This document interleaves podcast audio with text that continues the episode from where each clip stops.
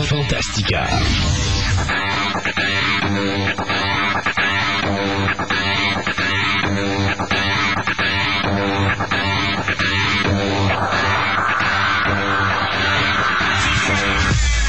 Aujourd'hui, nous parlerons de Shining. Nous verrons aussi qu'est-ce qui va se passer à Concept 2006 et toutes les nouveautés télévisuelles de l'année 2006-2007. Tout ça à Fantastica, l'émission radio.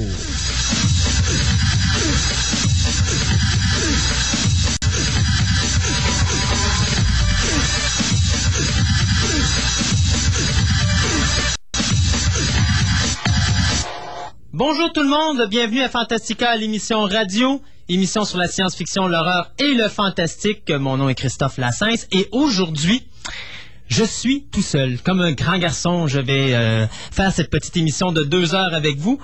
Mais euh, je me suis arrangé pour qu'on ait bien, bien, bien du stock à parler. Euh, D'ailleurs, on va peut-être en profiter si des fois vous voulez me parler aujourd'hui, ça va être plus facile. Pas de chroniqueur et pas personne pour nous déranger. Donc, euh, nous allons pouvoir euh, jasoter ensemble un peu plus. 670-9001, 670-9001 si vous voulez parler science-fiction horreur fantastique avec moi aujourd'hui. C'est le temps ou jamais. Dans l'émission, bien, ce qu'on va faire, je vais vous parler de Concept 2006. On sait que l'événement s'en vient très bientôt. C'est au mois de septembre, je pense, ou dans le mois d'octobre. On va regarder ça tout à l'heure. Donc, euh, bien des choses à regarder, les vedettes qui vont être là-bas et tout ça. C'est un événement de trois jours cette année. Ça va être une première, je pense, pour l'événement Concept. Aussi, j'avais euh, l'intention de regarder avec vous tout ce qui va sortir des... euh, comme nouveauté à la télévision cette année, que ce soit du côté américain ou ici, euh, soit sur Z-Télé, euh, sur tous les postes américains comme euh, NBC, ABC, tout ça, et aussi Space. Donc, on va regarder ça ensemble. Et euh, on... J'ai décidé cette semaine de me, de me faire plaisir. J'ai décidé de, de voir si Stephen King avait raison de dire à Stanley Kubrick que sa version était vraiment minable et que la sienne serait beaucoup meilleure. Alors euh, aujourd'hui, ben, j'ai décidé qu'on allait faire une confrontation au sommet. Donc Stephen King versus Stanley Kubrick, euh, télévision versus cinéma, ou si vous préférez euh, Shining versus Shining, lequel est le meilleur, lequel est le pire. Et je vais tout vous dire les pour et les contre de- des deux côtés et vous pourrez vous y faire votre propre idée. Euh, Bien sûr, comme on fait d'habitude, on va commencer par euh, placotiner. Habituellement, je placote avec mon monde qui sont en onde sur des choses qui sont survenues assez rigolotes cette semaine. Euh, je vais le faire avec vous. Euh, D'abord, commencer avec notre euh, notre artiste favorite, J.K. Rowling, qui est bien sûr l'auteur ou l'écrivain de Harry Potter. Donc, J.K. Rowling a eu quelques petits problèmes à l'aéroport de New York cette semaine, puisque, euh, croyez-le, croyez-le pas, elle a failli ne pas être capable d'embarquer dans son avion. Pourquoi? Ben c'est parce qu'elle avait dans ses mains ou dans sa sacoche euh, ou dans une de ses petites valises le manuscrit de Harry Potter 7 qui est présentement en écriture. Donc, euh, notre pauvre ami euh, J.K. Rowling s'est fait dire par les euh, gars dans l'aéroport, ben, la valise, tu ne peux pas l'amener avec toi. Et donc, comme elle ne pouvait pas l'amener avec elle, ben, elle a dit, ben, écoutez, c'est ou bien ça vient avec moi, ou bien je monte pas dans l'avion. Un petit peu compréhensible, puisque elle avait écrit à la main euh, le septième livre, donc il n'est pas encore sur ordinateur, donc il n'y a pas encore de copie. Alors, bien sûr, je la comprends d'être un petit peu... un petit peu terrorisé à l'idée de le perdre. Donc, euh, JK finalement a réussi à prendre son avion après euh, des heures de dialogue. On a Finalement, on lui a permis de prendre ça, son, son sac et d'aller dans l'avion pour retourner en Angleterre. Donc, euh, ouf, ce ne sera pas une raison, je pense, pour dire que Harry Potter 7 sera reporté en littérature. On a quelqu'un déjà en onde, mon Dieu, euh, ça a été vite. À qui ai-je l'honneur? Oui, bonjour, c'est Georges, ça va bien? Bonjour, Georges. Bien oui, et vous? Oh, oui, ça va bien. Regardez, c'est parce que votre émission est pertinente jusqu'à un certain point. Oh. Parce que ce qu'on remarque, c'est que la plupart des émissions comme vous autres, comme la vôtre, c'est qu'on on oublie euh, nos, nos artisans, nous autres, euh, du cinéma québécois. Quand j'ai des choses du, euh, du Québec, Ben oui, mais monsieur, euh, on va s'entendre sur quelque chose. La dernière euh, incarnation, je suis le seul journaliste dans la province de Québec à les avoir interviewés. C'est beau? J'ai passé cette entrevue-là en ondes Oui. et je l'ai passé neuf mois avant que le film sorte en salle. OK, mais Pierre Salardo, qu'est-ce qu'il fait présentement? Puis Mais, mais moi, c'est de la science-fiction, de l'horreur, du fantastique. Si ça ne touche pas à mon domaine, OK. je n'y n'y touche pas. C'est pas la raison pour laquelle je suis en onde. Je suis en onde pour parler science-fiction, horreur, fantastique. C'est quoi qui vous motive à parler de ça, uniquement de ça, de la fantastique? On sait que c'est tout avec des, c'est tout produit avec des ordinateurs, avec des machines, puis que c'est, c'est presque, ça dépasse le surréalisme, là, monsieur. Monsieur, chacun, on a nos passions. Il y en a qui aiment les drames, il y en a qui aiment les films policiers. Moi, j'ai travaillé dans la production d'un film qui s'appelle Les Ploufs à Québec. Je travaillais dans la production en, 1980. Je suis bien euh, content, mais c'est parce que ça, ça me touche pas. C'est pas mon domaine production de cinéma, c'est la production, la production de film puis qui, a, qui a été tourné, c'est un film qui a été tourné à Québec. Et puis, euh, ça touche le cinéma, effectivement. Mais ça touche le drame. Ça ne touche pas la science-fiction, l'horreur et le fantastique. Mais et moi, ce que je touche... Votre, votre poste, là, votre mandat, c'est vous êtes une radio communautaire. Oui. Puis, euh, moi, je comprends pas pourquoi que vous englobez le cinéma. Pourquoi vous parlez pas du produit de chez nous? Puis pourquoi vous dénoncez pas aussi que l'ONF est contrôlé par le fédéral, puis que le fédéral euh, met toujours des bâtons dans les roues de tout ce qui est québécois. Il y a des bâtons dans les roues, puis ils n'ont pas d'argent. Puis les artistes Monsieur, monsieur, monsieur, monsieur, excusez-moi. On va s'entendre sur quelque chose. Si vous voulez faire votre émission, vous pouvez venir voir les gens de cinéma. Je, je vais vous dire Monsieur, s'il vous plaît, écoutez-moi. Oui. Si vous voulez faire une émission sur le cinéma en général, que ce soit le cinéma québécois ou le cinéma en général, vous pouvez le faire. Vous avez juste à venir voir les gens mais ils vont vous accueillir. Quand même, ça mais moi, ça ne me touche pas. Ce n'est pas mon mandat. Quand ça touchera quelque, quelque chose qui touche à la science-fiction, l'horreur, le fantastique, que ce soit la grande ours, que ce soit justement euh, d'autres types de films du genre, à ce moment-là, j'en parlerai. Pour le moment, moi, je touche à la science-fiction, l'horreur, le fantastique. C'est mon mandat ici de le faire. Ça intéresse? Qui, vous pensez? Ça intéresse les fans et faites-moi confiance, j'en ai beaucoup des gens qui, sont intéressés à la série. Vous parler du cinéma québécois, puis ça vous intéresse pas, puis vous faites une chronique de cinéma. Fait que je trouve ça bien. Je ne fais pas une chronique de cinéma, je fais une chronique sur la science-fiction, l'horreur, le fantastique, le cinéma québécois. S'il touche à la science-fiction, l'horreur, le fantastique, je vais en parler. Mais je ne peux pas parler de drame policier ou de drame ou de choses comme ça. Ce n'est pas mon mandat. Il y a d'autres émissions ici à Simi qui peuvent en parler. Donc à ce moment-là, moi, ce que je vous suggérerais, ce serait de rappeler à ce moment-là sur euh, leurs ondes à eux et d'en parler et de le faire. Mais ça, c'est la semaine entre le lundi ou vendredi. Au revoir. Bon, écoutez, ça c'est dommage. Hein. Ça arrive quand on est en ligne ouverte comme ça.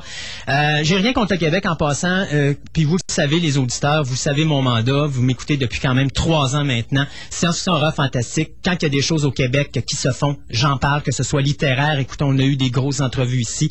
Alors euh, c'est pas euh, c'est pas mon mandat de parler des ploufs ou des drames ou du cinéma québécois en général. Je vais parler dans notre mandat. Ceci dit, une autre grosse nouvelle cette semaine. On a une actrice qui s'appelle Juliette Lewis. Je pense que tout le monde la connaît puisqu'elle a joué dans des films comme From Dusk Till Dawn. Euh, elle avait joué aussi euh, dans le film de science-fiction de Catherine Bigelow. Hmm, le titre m'échappe. C'était Strange Days, exactement. Donc, euh, Juliette Lewis ben, vient d'annoncer cette semaine qu'elle avait l'intention de se retirer et de s'en aller dans un nouveau créneau, soit la musique.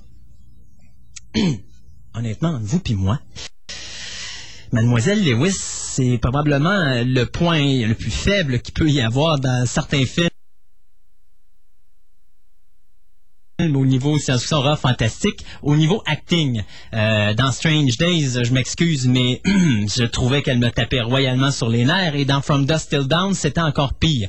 Euh, je sais pas, c'est une actrice que je trouve boboche un petit peu. C'est sûr que des fois, elle peut faire des bons rôles, mais en général, elle me fait penser à une petite gamine, mm, ou plutôt, je dirais, une grande femme qui a oublié de grandir et qui joue des rôles de petite gamine. Pensez au euh, remake de Martin, euh, Martin Scorsese en 1991 qui s'appelait Cape Fear. je pense que c'est le plus bel exemple. La fille avait plus que la vingtaine, puis elle jouait une petite adolescente de 14 ans. J'ai toujours eu de la misère avec Juliette Lewis, donc pour moi, c'est pas une nouvelle qui va me faire pleurer, faites-moi confiance, mais euh, c'est bon de savoir qu'elle s'est trouvée un nouveau dada et que, avec un peu de chance, on l'entendra beaucoup moins. Et euh, pour finir, je voulais juste vous dire aussi une petite nouvelle comme ça qui est assez importante. Euh, Howard Shore, vous savez, je pense que c'est l'année dernière, Howard Shore a sorti un peu avant la période des fêtes le coffret 4 CD euh, du film The Lord of the Ring, The Fellowship of the, Ring. Euh, dans ces quatre CD-là, on avait bien sûr un DVD, plus euh, trois CD dans lesquels on retrouvait trois heures de musique. C'était la trame sonore complète du premier film de la trilogie Le Seigneur des Anneaux. Bien, euh, Howard Shore répète l'exploit pour 2006 puisqu'il va nous refaire le coup avec The Lord of the Rings, The Two Towers. Euh, donc, c'est le 7 novembre prochain que ça va sortir. 180 minutes de musique encore une fois, 3 CD de musique, un DVD. Euh, donc, pour les amateurs de musique, ça va être quelque chose d'extraordinaire. Moi, personnellement, j'attends ça avec impatience. Je pense que la trilogie de The Lord of the Ring est probablement la plus belle chose que Howard Shore a fait en musique dans sa carrière. Euh, j'en ai entendu des choses de, Howard Shore. Faut se rappeler aussi que c'est lui qui est responsable de la musique de pratiquement tous les premiers films de David Cronenberg. Euh, Cronenberg, quand même, euh, c'était de la musique qui était faite, ben, pas de la musique, mais des films qui étaient faits à Montréal et aussi en Ontario. Donc, il avait pas mal touché à tous les films. Je pense qu'il a travaillé pour Cronenberg jusqu'à The Fly ou Dead Ringers, quelque part vers là. puis après ça, ben, les deux se sont séparés. Mais n'empêche que Howard Shore a toujours été un musicien de musique d'ambiance. Pas nécessairement des thèmes grandioses, c'est des thèmes qui sont mémorables. Ce qu'il a fait avec Le Seigneur des Anneaux, et euh, mon Dieu, je lui donne tout le crédit parce qu'il a vraiment fait une trilogie incroyable, surtout au niveau musical. Euh, C'était vraiment quelque chose d'exceptionnel, probablement une des plus belles trames sonores qu'on a eues euh, depuis, depuis, je dirais, les deux premiers Star Wars et peut-être même quelque peu les Indiana Jones, mais je pense que les deux Star Wars, les deux premiers, on peut pas se tromper là-dessus. Donc, pour les amateurs du Seigneur des Anneaux. The Two Towers euh, va sortir le 7 novembre prochain. Euh, il y avait aussi un petit quelque chose qui avait retenu mon attention sur madmovies.com. Euh, Mad Movies, qui est une revue française qui touche bien sûr science-fiction, horreur, fantastique, et il parlait de la sortie des coffrets Star Wars en DVD. Donc, si vous ne le savez pas ou si vous n'avez pas été dans les magasins cette semaine, eh bien, vous pouvez retrouver euh, en magasin les éditions limitées de Star Wars épisode 4, épisode 5 et épisode 6.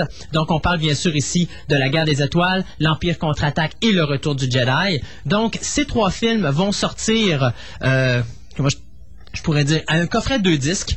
Et on a sur le premier disque la dernière version Star Wars qui a été faite. Donc la version, je crois, c'était 2002, euh, 2002 ou 2004. Mais il me semble que c'est 2002 que euh, Lucas avait retouché ses films pour la dernière fois.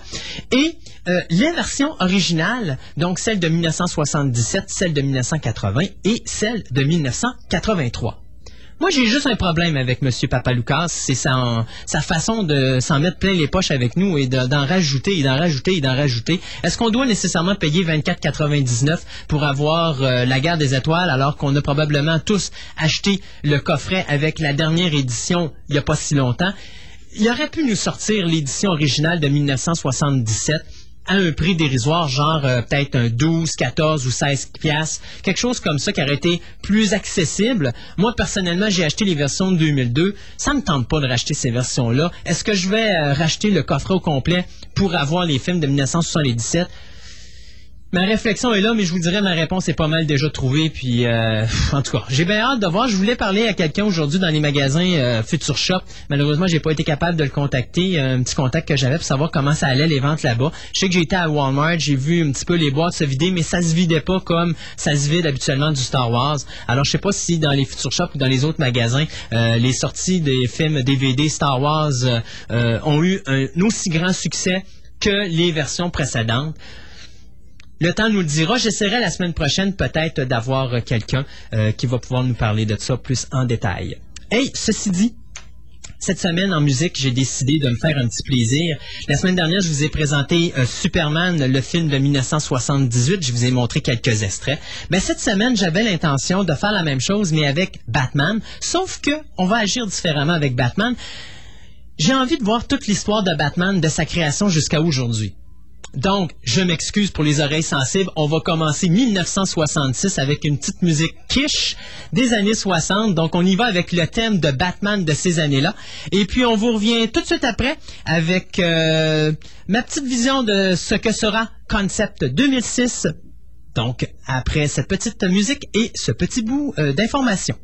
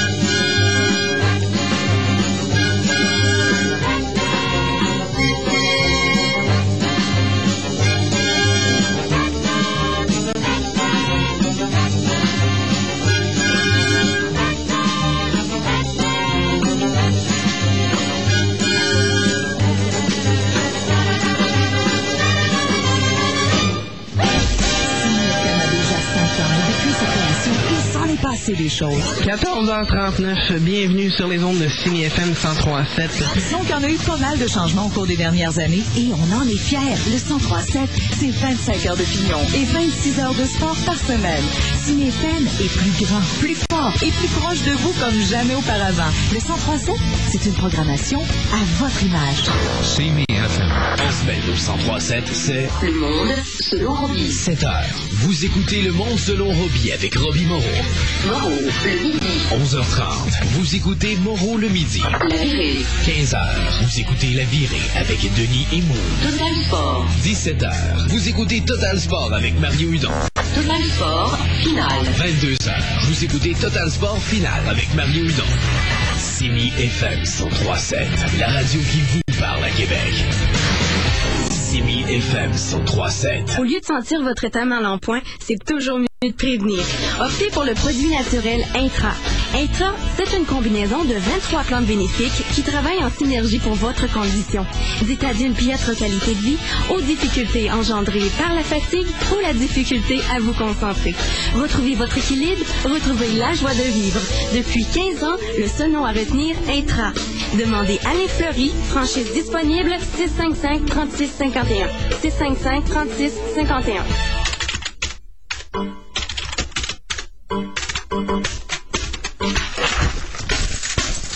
Hey, un bon fournisseur Internet. Des bonnes affaires. Pas de crise de nerfs. Pour un service impeccable, Méga Québec Internet.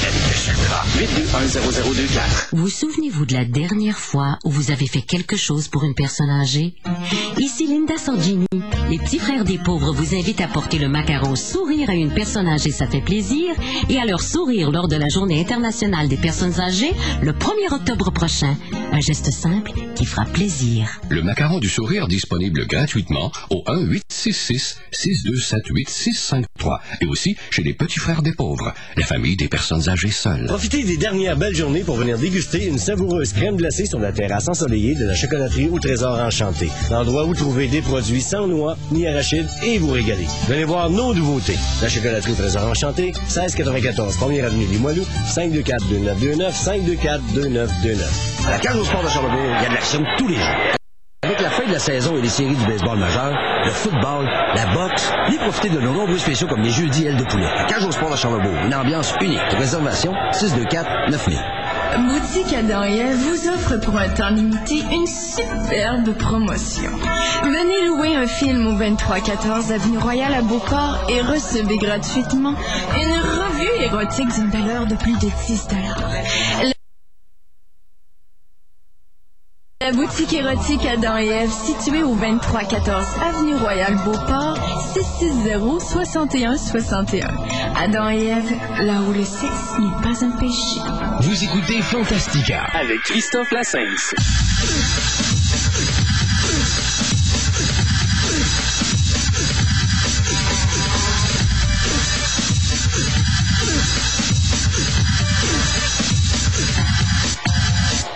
Et justement, ben, on, en- on va en parler. C'est le fun quand même d'avoir un auditeur qui pense qu'on parle jamais des choses euh, qui se passent au Québec, puisque c'est exactement ce que je vais faire. Puisqu'on parle aujourd'hui de Concept 2006, l'événement en science-fiction et fantastique de Montréal. Donc, euh, Concept 2006 qui est prévu pour le 13, 14 et 15 octobre prochain. Là, tantôt, je, pensais que c'était au mois de septembre, mais euh, c'est au mois d'octobre. Donc, euh, ça va se passer à l'endroit habituel, soit l'Hôtel Days, euh, qui est anciennement un des Inn. Ça- L'adresse, c'est le 1005 rue Guy à Montréal. Donc, euh, c'est la première fois, je pense, que Concept va être trois jours. Euh, il y a deux ans, la dernière édition, euh, l'événement avait été deux jours. C'était un premier essai. Moi, personnellement, j'avais été à cet événement-là. Ça m'avait un petit peu déçu le deux jours parce que Concept avait toujours été reconnu pour un événement une journée. Et dans ce temps-là, ben, les gens viennent tous la même journée. Là, on a décidé de rallonger d'une journée et de mettre ça deux jours. On avait essayé. Et puis, ce qui s'est passé, ben, c'est ce qu'on s'attendait qu'il allait se passer. C'est-à-dire que les gens ont continué à venir la première journée. Et dans la deuxième journée, ben, c'est tout simplement les mêmes personnes qui sont revenues ou quelques personnes qui euh, n'avaient pas pu se déplacer le samedi, qui sont allées le dimanche. Mais, disons-le, euh, c'était pas un auditoire assez gros pour dire que ça valait peut-être la peine d'avoir un deux jours. Sauf que Concept, ben eux, euh, ça faisait quand même des années qu'ils voulaient agrandir, ils voulaient grossir pour être un événement qui soit un petit peu plus, comment pourrais-je dire, euh, au niveau des autres types de conventions qui existent à travers l'Amérique du Nord, il voulait être reconnu comme étant une grosse convention et donc par le fait même, si on a une convention d'une journée, ben oubliez ça, vous serez pas reconnu pour être une grosse convention, vous allez être reconnu pour être un petit événement tout simple. Donc euh, ils ont décidé de miser cette année sur un événement trois jours. Euh, je leur souhaite toute la chance parce que moi cette année malheureusement je ne serais pas capable d'y aller. Habituellement j'y vais à chaque fois qu'il y a un événement, je m'en vais chercher des entrevues, je m'en vais rencontrer des gens qui font euh, des choses au Québec, mais ça va pas m'empêcher d'aller chercher quelques entrevues avec des artistes, des auteurs et des choses comme ça. Euh, dès que j'ai la chance, de toute façon, je suis toujours en, ligne directe avec euh, les gens de Concept et donc à ce moment-là, je serais peut-être capable d'aller me chercher des petites choses intéressantes. Euh, dans les invités cette année, euh, juste vous donner euh, la liste des invités rapides. Il y a Charles Wilson, qui est un auteur et qui est l'invité d'honneur, euh, un des trois invités d'honneur de l'événement Concept 2006. Donc, Charles Wilson est un auteur. Il a réalisé les livres Spin, Darwinia et Blind Lake. À ses côtés, il va y avoir une autre auteure qui est Elisabeth von, Ar von pardon, qui a réalisé Les rêves de la mère et Reine de mémoire. Euh, elle écrit pour la maison d'édition à lire. Et pour finir, ben, ça prend un gros nom. Et le gros nom en question, eh bien, c'est un, acteur, un acteur, pardon. Euh, c'est euh, l'acteur Steve Bakik. Bakik qu'on connaît pour la série Andromeda, mais qu'on a vu également dans Stargate SG-1 et également Stargate, euh, pas de Stargate, mais The X-Files. Euh, dans les autres invités, bien, bien sûr, on a le réalisateur de Stargate Atlantis, David Winning, qui va être également présent. Euh, Winning va être présent et le samedi et le dimanche. On a aussi comme artiste invité Larry Stewart, le maître de cérémonie et invité fan d'honneur. Et euh, le maître enchanteur sera nul autre que Paul Bennett. Donc, euh, tout ce petit monde-là sera accompagné de trois autres, euh, de trois autres, pardon, euh, invités. On parle ici de Greylocks and Arctic Wolf, donc c'est des experts en armes, donc c'est un regroupement. On a aussi Brett Kelly, un réalisateur qui va être présent, et le docteur David G. Stephenson, qui est astronome, donc il va pouvoir partager ses connaissances en astronomie. Euh, au niveau des autres choses à concept, mais d'abord, si des fois vous voulez, euh, comment est-ce que je pourrais dire, vous voulez aller à l'événement, vous voulez euh, soit vous inscrire ou savoir les coûts, ben je peux vous déjà vous envoyer sur le site, c'est www.concept, c o n c e p t s f f.ca, donc euh, www.concept sff.ca. Donc c'est le concept de pas le concept mais le site original ou le site web de euh, Concept 2006. Euh, le prix ben les pré-inscriptions euh, sont du 16 juin au 15 septembre inclusi- inclusivement pardon et bien sûr le membre régulier lui ça lui coûtera 45 dollars pour l'événement. Les amis de Concept donc les amis Concept ben, c'est des gens qui comment est-ce que je pourrais dire? Des gens qui vont payer un montant euh, plus élevé euh, qui va aller dans l'événement concept. Donc, eux, c'est 60 dollars. Et vous avez le tarif de groupe, donc, euh, ça tombe à 40 dollars par personne. Donc, tout ça, c'est si vous vous inscrivez pour les trois jours. Pour les autres, ben, les inscriptions à la porte, le membre régulier, lui, est à 50 dollars. Les amis de concept sont toujours à 60. Le tarif de groupe demeure à 40. Et pour, si vous voulez juste être là le vendredi soir, c'est à 10 dollars. Le samedi seulement, c'est 30 dollars. Si vous allez du samedi de l'ouverture jusqu'à 18h, ça tombe à 25 dollars. Si vous allez après 18h, rajoutez euh, samedi après 18h. Donc, si vous venez à Concept après 18h, ça vous coûtera seulement 15 dollars. Et le dimanche, c'est 25 dollars. Pour les enfants de 5 à 12 ans, on parle de 5 dollars. Et pour moins de 12 ans, euh, de moins de 5 ans, pardon, bien sûr, c'est gratuit. Donc, euh, euh, vous pouvez vous inscrire directement sur le site web. Vous avez aussi l'adresse pour envoyer votre chèque euh, ainsi que le formulaire pour vous euh, inscrire. Euh, il y a également Qu'est-ce qu'il y a d'autre? Euh, Ah ben oui, il y a l'hôtel. Donc vous avez aussi sur le site web, vous avez les prix pour savoir si vous voulez une chambre d'hôtel par jour, simple ou double, ou pour l'événement. Donc c'est tout indiqué sur le site également. Euh, dans les euh, moi je pourrais dire dans les activités, il y a différents ateliers qui vont avoir lieu. Il y a des conférences. Il va y avoir un encan. Euh, il va y également avoir une galerie d'art, donc un endroit où est-ce qu'il va y avoir plein de photos euh, et de peintures d'artistes québécois et autres qui font de la science-fiction, de et du fantastique. Il va y avoir un tournoi de jeux de rôle, euh, mascarade, du modélisme, la salle vidéo habituelle qui va être là et la vente de garage. C'est le regroupement où justement vous avez tous les commerçants qui vont être là pour vendre des choses à droite et à gauche. Et là-dedans, faites-moi confiance, en avez des choses à acheter à Concept. Donc, si vous allez à l'événement, amenez-vous un petit peu plus d'argent que le prix d'entrée parce que vous risquez de trouver beaucoup de choses intéressantes là-bas. Sur le site aussi, vous pouvez toujours aussi vous devenir bénévole ou devenir commanditaire de l'événement. Euh, D'ailleurs, vous avez une liste des différents euh, différents euh, commanditaires de cet événement-là, dont Canal Z. Qui envoie habituellement le- le- le- le- le- l'invité d'honneur euh, ou la personne responsable de l'événement, le porte-parole, ça vient de Canal Z également. Euh, vous avez une section marchand, donc les, les marchands qui vendent de la science-fiction, de l'horreur et du fantastique, ben, c'est une belle occasion pour vous d'être là.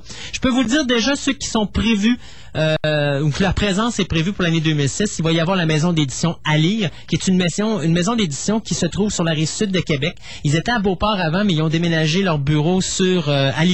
Euh, c'est la grosse maison d'édition euh, de livres science-fiction, horreur, fantastique au Québec. Il y a bien sûr du polar qui se rajoute là-dedans, mais euh, eux c'est vraiment du livre, de la littérature, mais pour adultes. Euh, il y en a une autre, il y a une autre maison d'édition au Québec qui s'appelle aussi, si je ne me trompe pas, les Six Brumes, qui touchent la même chose. D'ailleurs, on les a déjà vus en entrevue ici. Euh, donc, euh, ces deux maisons-là d'édition, c'est des éditions québécoises avec des artistes québécois. Donc, si vous allez sur le site de Concept, dans les marchands, vous avez les liens pour aller directement sur les sites, le site de Alire euh, pour justement voir tout ce qui sort et quels sont les différents artistes que ces gens-là ont dans leur équipe. Vous avez le Chant des étoiles, ça c'est un site web pour un roman qui a été écrit, un roman québécois. Euh, vous avez bien sûr les fabuleux Two Wacky Pin Guys. Donc ça, c'est des gars qui vendent des épinglettes, qui touchent toujours bien sûr à la science-fiction, l'horreur et le fantastique. Vous avez Mélange Magique, qui est une boutique qui produit, ou qui produit, ou plutôt qui offre des produits qui touchent le métaphysique, l'occulte, l'astrologie et d'autres choses du genre.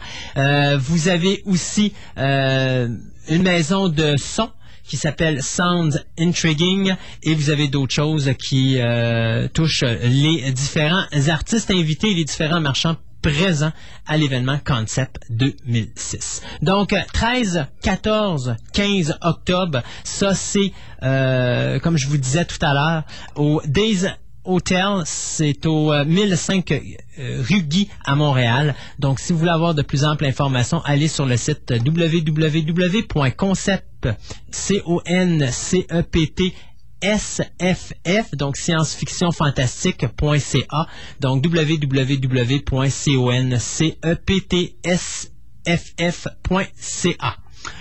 Nous, on s'arrête encore pour un petit bout musical. Donc, bien sûr, on va euh, se diriger euh, en 1989 avec euh, le thème de Danny Elfman, Batman. Et on vous revient tout de suite après avec la section nouvelle.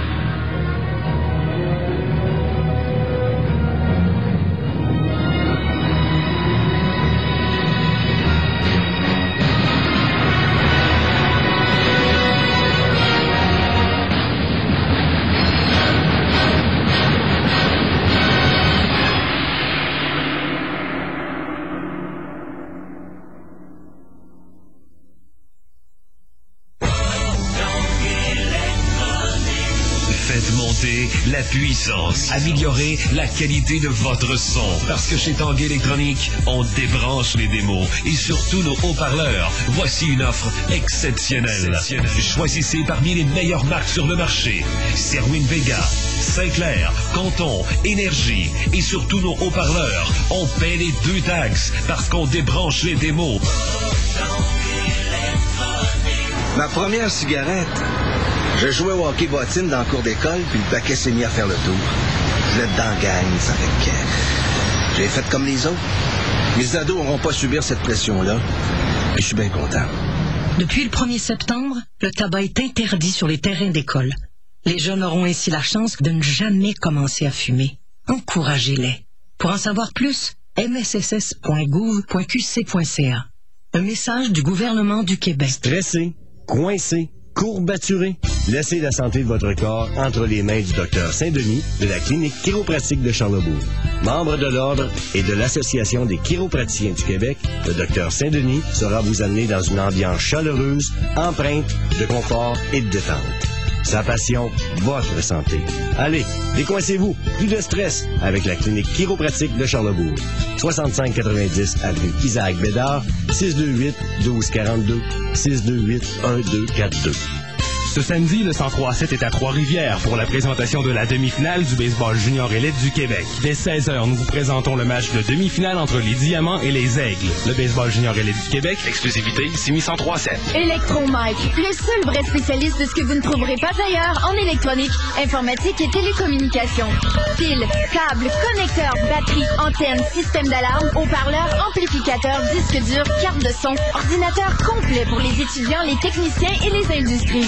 Nos conseillers vendeurs sont là pour comprendre vos besoins et vous aider. Electromike, une entreprise familiale de Québec, opérée par des gens de Québec. Depuis 25 ans, les meilleurs prix. Electromike, au 1375 boulevard Charret-Ouest, Saint-Sacrement. La Fondation Georgette Lavallée, vous connaissez? C'est une grande équipe de bénévoles qui aide les enfants déunis des écoles primaires tout près de chez vous. On collecte des fonds pour donner à ces enfants ce qui leur manque pour aller à l'école. Du matériel scolaire, des lunettes, de la nourriture, des vêtements, du transport, des services spécialisés en psychologie et ergothérapie. Ces enfants ont besoin de nous. Donnez généreusement à la campagne de financement de la Fondation Georgette Lavallée. Composez le 628 4355 ou renseignez-vous au www.fondationglavallée.qc.ca. Merci au nom de tous les enfants. Vous écoutez Fantastica avec Christophe Lassens.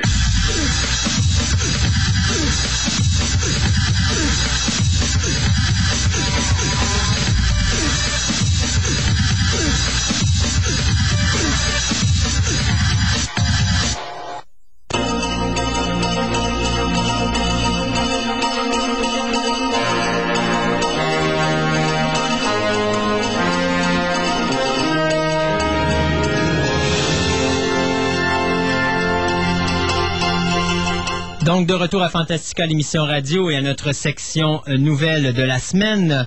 Euh, des choses très intéressantes cette semaine. Pourquoi ne pas commencer avec la télésérie Supernatural? Supernatural, dont la trois, je pense c'est la troisième saison qui va débuter cette semaine, euh, ou plutôt dans la dernière semaine du mois de septembre. Eh bien, cette, cette saison-ci, on va euh, inclure deux grandes vedettes euh, du domaine fantastique. La première, bien, ça va être l'actrice Linda Blair, qu'on avait bien sûr vue dans le film euh, Exorcist euh, 1 et 2. Donc, Linda Blair va interpréter euh, le rôle d'un agent de police qui va enquêter sur les euh, deux frères Winchester. Donc, Très intéressant parce que ça faisait longtemps qu'on n'avait pas entendu parler, qu'on n'avait pas vu Linda Blair dans des films euh, ou dans des séries télé un petit peu plus sérieuses ou un petit peu moins euh, Gougoune et série D. Donc, euh, Linda Blair va faire un retour en force dans cette série Supernatural qui, à un excellent succès euh, sur les ondes de la télévision américaine. Euh, Amber Benson, bien, ceux qui savent pas qui est Amber Benson, c'est elle qui faisait Tara dans la série Buffy de Vampire Slayer ou Buffy contre les vampires. Alors, Amber Benson, elle, quant à elle, plutôt va interpréter le chef d'un nid de vampires. OK, petit clin d'œil ici à Buffy. que les frères Winchester vont découvrir. Donc, euh, la série Supernatural va commencer euh, jeudi le 29 septembre à 21h sur, je pense, c'est NBC. Euh, donc, belle petite chose qui va être intéressante à surveiller cette année pour Supernatural. Un des meilleurs films d'horreur que j'ai vu de ma vie, c'était probablement Les Enfants de l'an 2000. Un film qui est dérangeant, un film qui qui est vraiment pas pour un auditoire, euh, je dirais. C'est assez, c'est- pas un film facile à regarder. C'est pas qu'il est dégoûtant ou qu'il est révoltant ou qu'il est sanglant.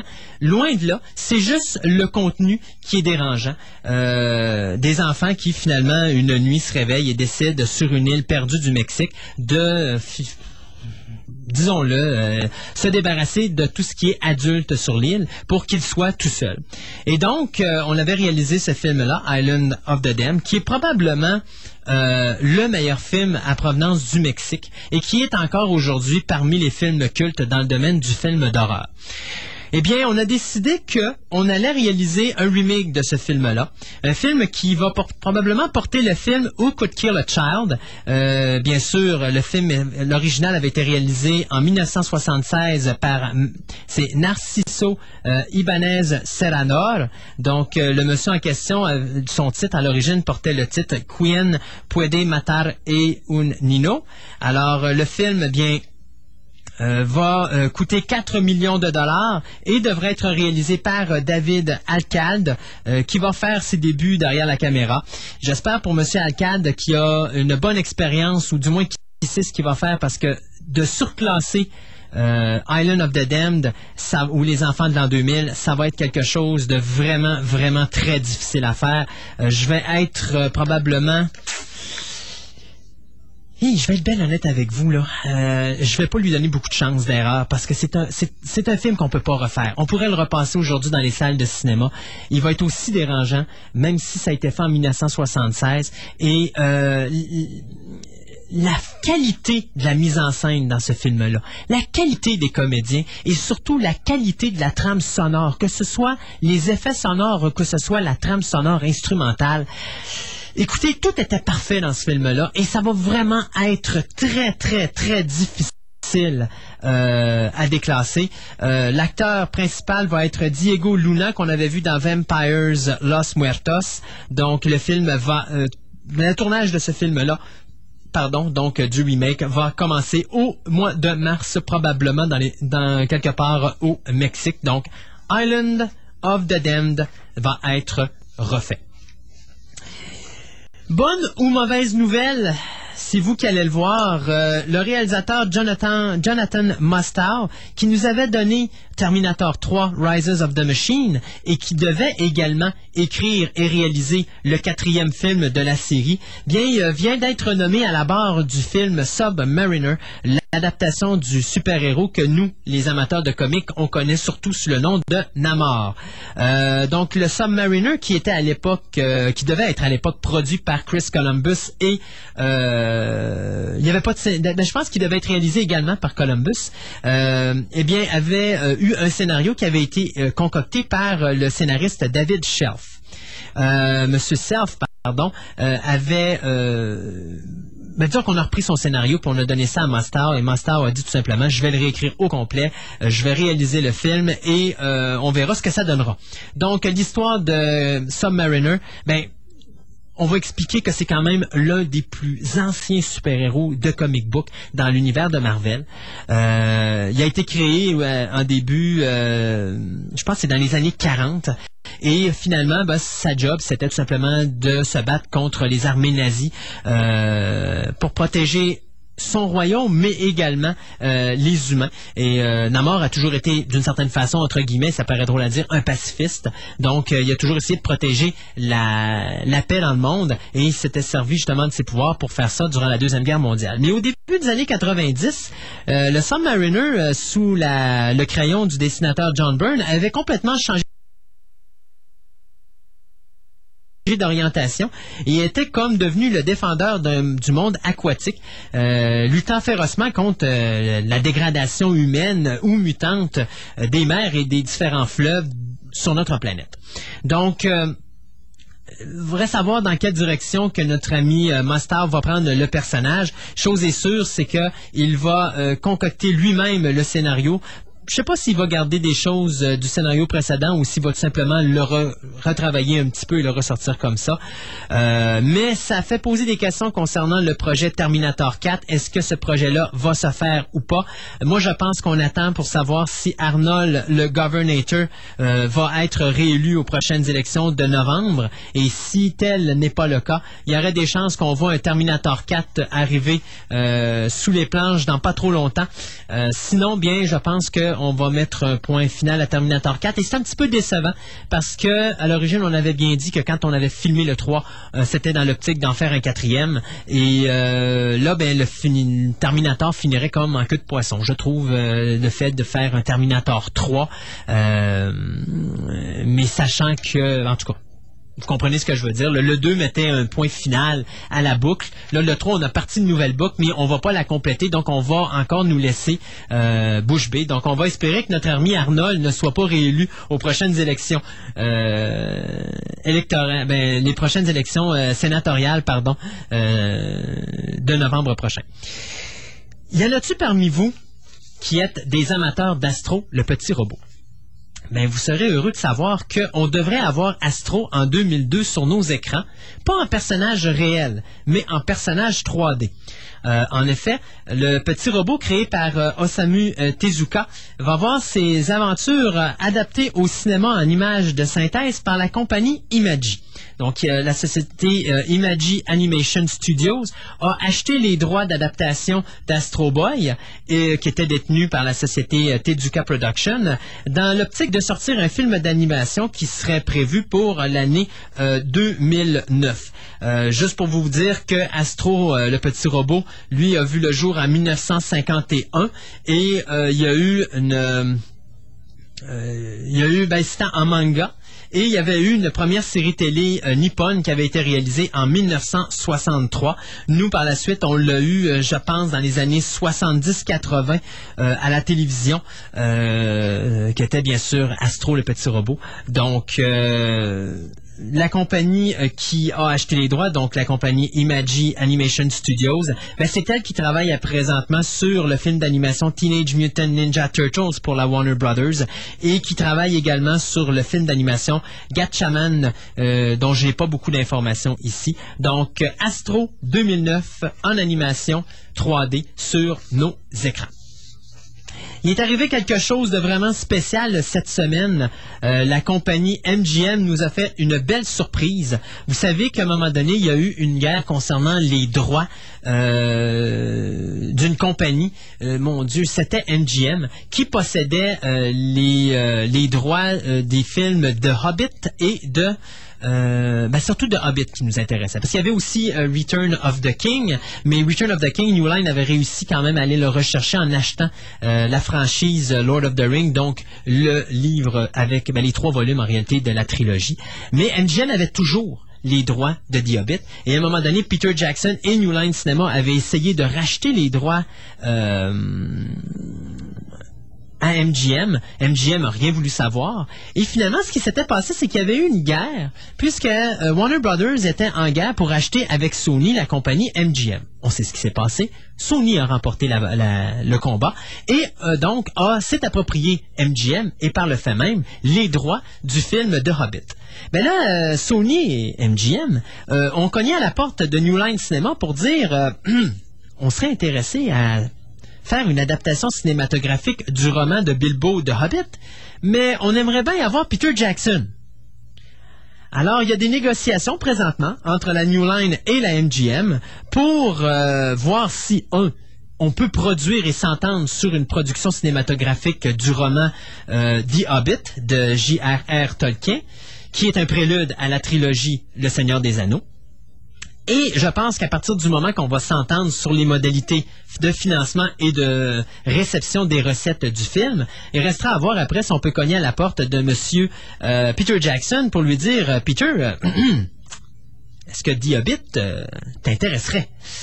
Moi, je suis sûr de la réponse. Maintenant, je pense que Monsieur Peter Jackson va probablement dire oui, mais voilà ce que je demande en liquidité et restera à voir si les deux compagnies vont s'entendre après ça avec Peter Jackson. Donc, comme vous pouvez voir, là, le Hobbit va monter une montagne pour aller combattre un dragon, mais la montagne, euh, avant qu'il il monte dessus, il va falloir que New Line Cinema, MGM et Peter Jackson la grave, ben plutôt la montent eux autres aussi. Question de savoir s'ils sont capables de s'entendre et de trouver une solution à tous ces problèmes financiers. Quand on parle de millions de dollars et peut-être même de milliards de dollars, euh, vous comprendrez qu'il y a beaucoup de choses à discuter. Donc c'est sûr que c'est pas un projet pour demain matin. Entre temps, ben MGM ou Sony Pictures, euh, Sony avait vraiment euh, sa direction. Ils avaient dit que de MGM, ils essaieraient de faire beaucoup plus de films avec cette compagnie-là. Bien, écoutez, on annonce déjà La Panthère Rose numéro 2, on annonce déjà The Cutting Edge 2, mais surtout, dans notre cas, ce qui nous intéresse, c'est War Games numéro 2 et euh, Species numéro 4. Donc euh, ça, c'est des choses qui s'en viennent. On vous en avait déjà parlé la semaine dernière, mais c'est encore des choses qui s'en viennent. On a également Terminator, où est-ce qu'on va on travaille actuellement sur un quatrième volet. On a parlé il y a quelques instants de Terminator. Donc c'est également MGM qui a les droits des Terminator. Donc restera à voir euh, tous ces projets-là, où est-ce que ça va aboutir. Et surtout, est-ce qu'on verra un jour la The Hobbit en film? parlant de Peter Jackson, avant-dernière petite nouvelle, juste vous dire que ben, le bonhomme, il est pas mal occupé. Euh, Peter Jackson, en effet, euh, non seulement s'occupe de la production de Halo, l'adaptation du jeu vidéo, mais aussi euh, il travaille sur d'autres projets, dont The Damn Busters, et il va aussi réaliser son prochain film qui va être The Lovely Bones, qui est une adaptation d'un roman qui, si je me trompe pas, raconte l'histoire d'une jeune fille qui est assassinée et qui se retrouve entre la selle, ben, entre entre le paradis et la terre. Et à ce moment-là, bien, euh, elle voit ses parents, ou du moins la souffrance de ses parents, et surtout, qu'est-ce qui se passe avec l'homme responsable de sa mort? Donc, ça, c'est un film qui va être réalisé par Peter Jackson euh, probablement l'année prochaine. Il y a également As Nature Made Him. Ça, c'est un projet, c'est la première fois que j'en entends parler, mais sur lequel il va travailler. Et en plus de tout ça, bien, il dirige sa compagnie euh, Weta Digital. Weta Digital, c'est cette compagnie-là qui a produit, bien sûr, les effets spéciaux des trois Lord of the Ring, qui a également euh, s'est occupé euh, des effets spéciaux de King Kong et qui travaille euh, maintenant sur plusieurs autres films, dont le fameux ou le très attendu Avatar de James Cameron qui s'en vient sous peu. Donc, eh bien, Monsieur Peter Jackson qui a beaucoup, beaucoup de choses sur la planche, d'autant plus qu'il risque d'avoir un téléphone dans quelques temps concernant l'adaptation de The en cinéma, ben, il vient d'acheter, croyez-le, croyez-le pas, il vient d'acheter une série de trois livres. Euh, écrite par euh, une romancienne américaine d'origine polonaise du nom de Naomi Nivik. Et le titre de cet univers s'appelle Téméraire. Alors, Téméraire, c'est quoi? Ben, ça se situe à l'époque napoléonienne et euh, un des euh, protagonistes euh, anglais qui s'appelle Will Lawrence va s'emparer d'un bateau de l'armée française et il va y découvrir plutôt un œuf de dragon non éclos. C'est cet œuf-là qui avait qui était offert à Napoléon par l'Empire de Chine. sauf que le problème, ben, c'est que l'œuf en question, euh, il va éclore. Et euh, bien sûr, bien euh, notre Laurence en question se voit obligé d'abandonner sa carrière navale pour devenir le capitaine du dragon en question. Et bien sûr, l'aider dans ses différentes péripéties. Donc, c'est une trilogie, une autre. Et c'est bien sûr la compagnie Weta Digital qui s'occuperait des effets spéciaux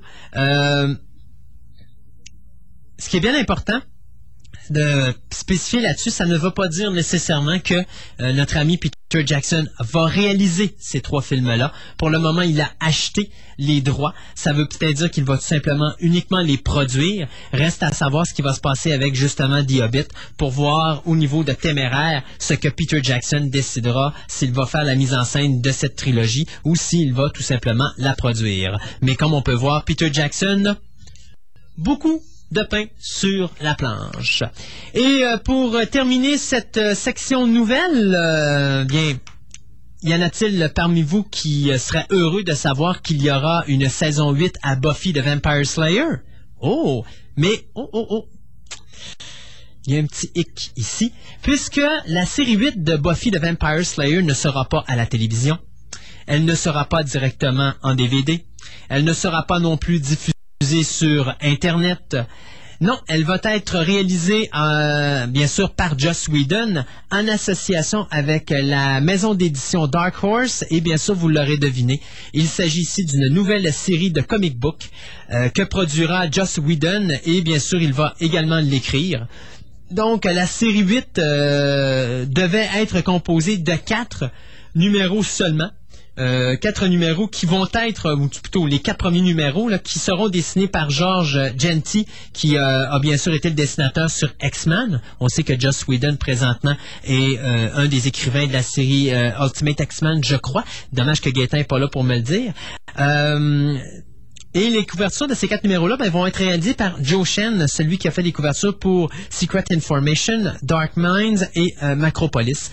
Donc, ce qui devait au début être une mini-série de quatre numéros va se transformer non pas en six numéros, mais en une série de minimum 20 numéros de comic book. Et on va suivre les aventures de Buffy, Willow, Dawn et le reste de l'équipe après qu'ils aient fermé les, euh, le, ben, le Hellmouth euh, à Sunnydale, donc euh, ce qui appelle eux autres la porte de l'enfer. Donc, euh, petit intérêt, bien sûr, ici. Pour ceux que ça intéresse, sachez que le numéro 1 devrait sortir chez Dark Horse et dans vos magasins favoris en février 2007. Donc, Buffy, saison 8 euh, pour les amateurs de la série Buffy the Vampire Slayer. Ce qui est important ici à retenir, c'est que ça va être écrit par nul autre que Joss Whedon. On s'arrête encore quelques instants pour un petit bout musical. On y va bien sûr avec le segment Batman Returns, euh, toujours écrit par euh, Danny Elfman. Et après, euh, je vous reviens avec The Shining. King, Stanley Kubrick, qui est le vainqueur, qui est le perdant? Tout ça après la pause que voici.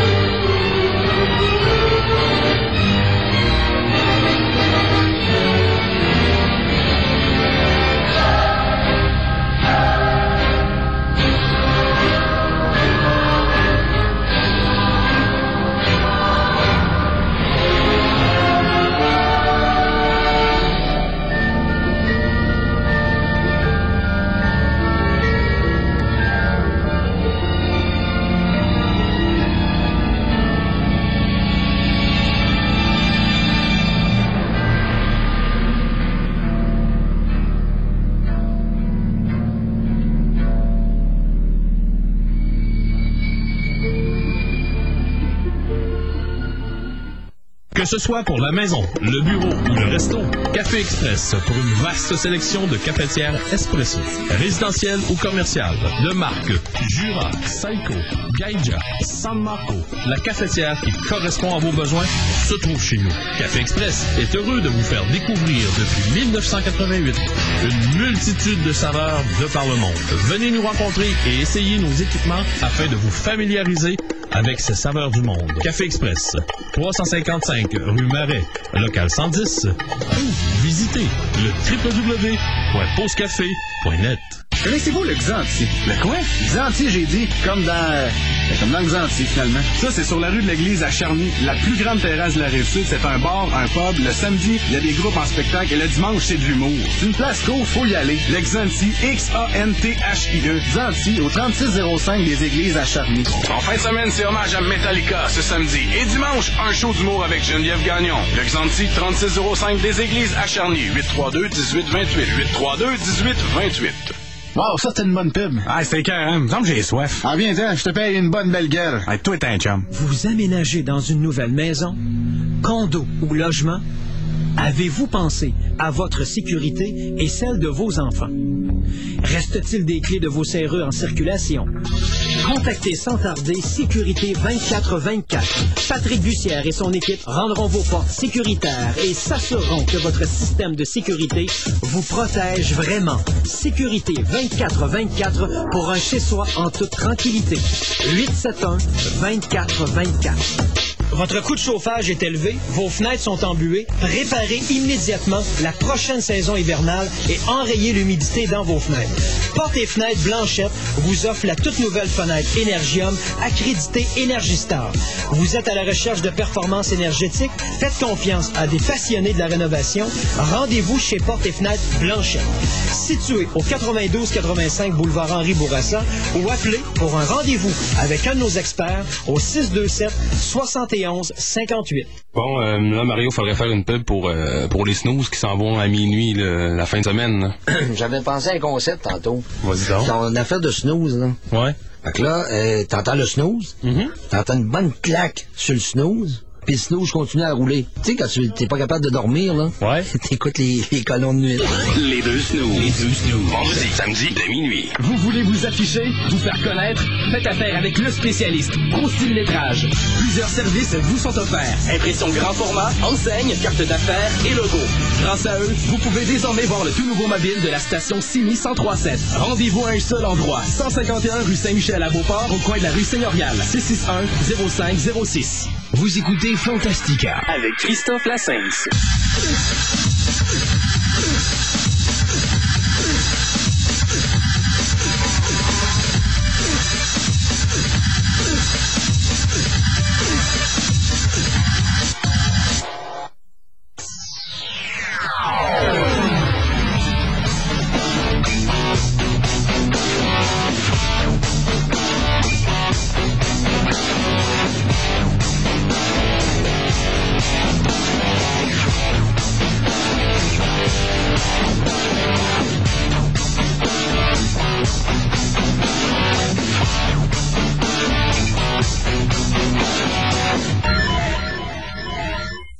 Retour à l'émission radio, et euh, on est rendu à notre euh, confrontation Stanley Kubrick, Stephen King, The Shining. Pourquoi je dis confrontation? Ben, il y en a peut-être parmi vous qui ne le savaient pas, mais euh, notre ami Stanley Kubrick avait réalisé en 1980 une adaptation du roman de Stephen King qui s'intitulait bien sûr The Shining.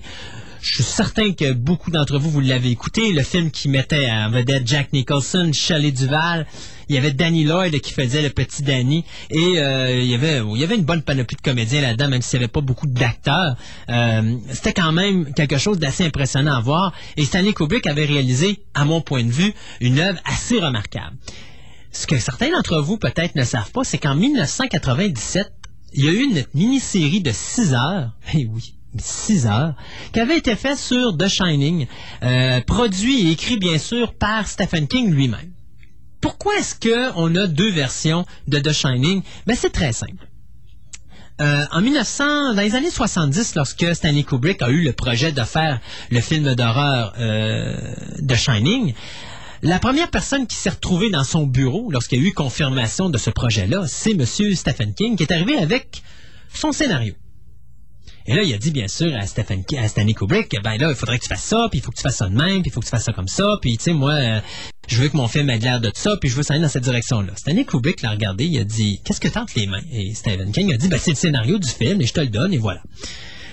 Et Stanley Kubrick l'a tout simplement regardé, il a pris son scénario, il l'a jeté au vidange, et il a montré la porte de sortie, il a dit, tu t'en vas de mon bureau, je fais mon film, je suis Stanley Kubrick, je ne suis pas un moins que rien, tu me diras pas comment faire un film. Et donc, Stephen King est parti en colère du bureau de Stanley Kubrick. Et avant même que le film ne sorte, avait déjà dit à tout le monde que son, fait, adaptation serait probablement la pire merde et la pire cochonnerie qu'il pouvait avoir au cinéma, euh, que ce serait impossible de réaliser euh, un, un, film adéquat pour The Shining, et etc., etc. Enfin, vous savez, voyez un petit peu le topo.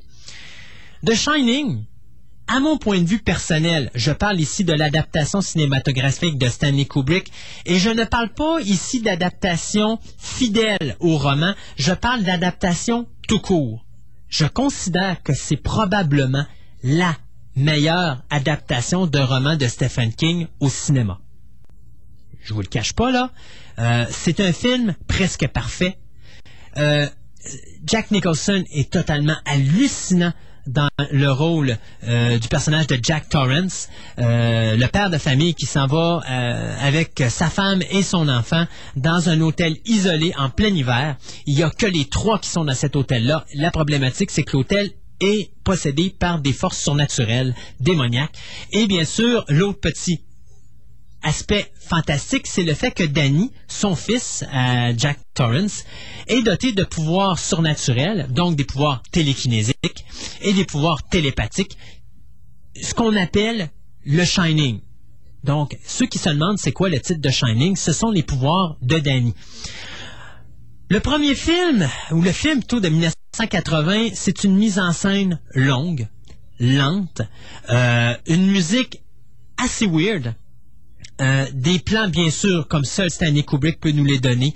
Euh, c'est tout le temps des plans géométriques, donc vous avez toujours des carrés, des triangles, des rectangles, vous avez toutes les formes géométriques que vous ne pouvez pas trouver dans des formes géométriques qui sont dans le film. Ils sont tout le temps dans les films de Stanley Kubrick de toute façon. C'est un maniaque de la construction de l'image. Il y a peut-être des petits problèmes au niveau de l'histoire parce que c'est très difficile à suivre. Vous vous dites que vous avez quand même un très gros livre qui s'est fait dans un film de 146 minutes, donc ça c'est 2h26, presque 2h30. Euh, mais il a su, tant qu'à moi, donner ce qu'il y avait d'intéressant. Il a fait des changements qui devaient être faits et des changements qui sont extrêmement importants. L'avantage de Stanley Kubrick, c'est sa mise en scène.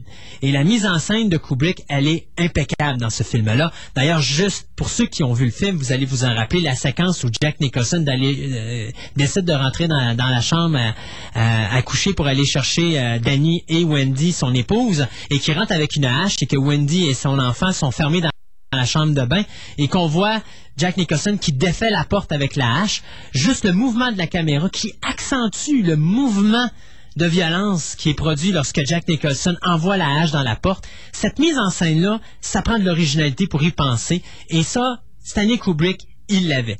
Stanley Kubrick a fait un film d'horreur dans sa carrière, c'était The Shining, et il n'a pas passé à côté. Il nous a mis une mise en scène incroyable. Le gros défaut de The Shining, c'est peut-être son manque de rythme. Et pour un cinéphile, The Shining est au top de sa classe parce que pour un, cinéphile, c'est un film pratiquement parfait. Pour monsieur, madame, tout le monde qui aime bien avoir un film qui brasse puis qui bouge, ben The Shining n'a rien d'impressionnant et The Shining est peut-être un petit peu plus fatigant au niveau longueur parce que ça bouge pas vite. Cependant, Jack Nicholson, on lui donne ce qu'on a à lui donner. C'est un acteur remarquable. C'est peut-être un emmerdeur de premier, de premier plan dans la vie normale, mais je peux vous dire qu'au point de vue acting, il est dur de remplacer. D'ailleurs, on n'a qu'à penser à son personnage du Joker dans le premier Batman, de, ben, le Batman de 1989 de Tim Burton, enlever Jack Nicholson dans le rôle du Joker, puis on se comprend que Batman a beaucoup moins d'impact qu'il y en a eu en 89.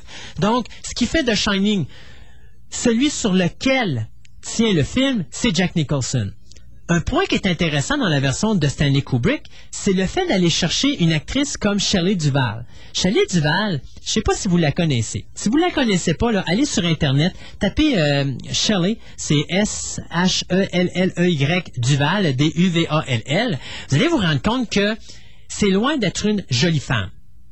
Et ça, au niveau acting à Hollywood, c'est très rare. Hein? Quand on parle d'une actrice, habituellement, c'est la popoune, c'est la belle-fille, c'est le 24-36-24 ou 36-24-36, allez-y comme vous voulez. Vous comprenez ce que je veux dire? La fille, elle est super belle. Dans le cas de Shelley Duval, c'est totalement le contraire. C'est à peu près au niveau beauté ce que Jack Nicholson est au niveau des hommes. Hein, on peut s'entendre que Jack Nicholson, c'est loin d'être le gars le plus charmeur qui existe. Et le, c'est, pas Ben Affleck, c'est pas Tom Cruise, c'est pas la beauté incarnée. Ben, ça, c'est la force d'un gars comme Stanley Kubrick. Il va chercher des acteurs, premièrement, pour leur surtout leur qualité de comédien et non pas pour la beauté. Donc quand on écoute ce film-là, qu'on voit un Jack Nicholson, qu'on voit une Shelley Duval, l'impr- l'impression qu'on a pour commencer, c'est de se dire c'est monsieur et madame tout le monde. Et c'est peut-être ce qui fait en sorte que The Shining a autant eu euh, a eu cet impact qu'elle a, a eu en 1980. Autre point fort du euh, film de 1980, ben euh, l'interprétation du jeune Danny Lloyd, euh, qui joue bien sûr Danny, le jeune garçon dans ce film-là. Danny, cet enfant-là, et vous allez comprendre tantôt pourquoi je vous le dis. Stanley Kubrick est vraiment génial avec ses comédiens. Le jeune Danny Lloyd est tout simplement hallucinant dans le rôle de Danny et surtout la façon qu'il va faire la prestation du jeune garçon. The Shining est ce qu'il est. C'est pas loin d'un chef-d'œuvre. C'est dur d'aller plus loin que ça. Et c'est ce qu'on a tenté de faire en 1997. En 1997, on a réalisé une mini-série qui s'intitule The Shining. The Shining a été réalisé par Mick Garris, un gars qui habituellement fait beaucoup de choses adaptées par euh, Stanley, de- des nouvelles de Stanley Kubrick. Euh, mais surtout, bon, attendez, je vais vous donner, c'est lui qui a fait Desperation, c'est lui qui a fait Riding the Bullet, Euh, il a fait également euh, Quicksilver Highway, Euh, il a fait The Stand, il a fait Sleepwalkers. Donc, comme vous pouvez voir, le gars, il a suivi Stephen King quasiment depuis le début. Premier problème avec The Shining, 273 minutes. Ça, c'est 4h30 de temps. Beaucoup trop long. C'est pas si pire quand même quand on l'écoute, ça s'écoute bien, mais c'est quand même beaucoup trop long. J'aurais pu faire une mini-série de 4 heures, ça aurait donné un film de 3 heures. Je pense que ça aurait été suffisant. Mais Stanley, euh, pas Stanley Kubrick, mais Stephen King euh, a à peu près la même maladie qu'un certain Kevin Costner. Il faut qu'un film soit long pour qu'il soit bon. Donc, il faut que ça dure 3 heures, 3 heures et demie, 4 heures, 4 heures. Il faut qu'on écarte le monde avec la durée.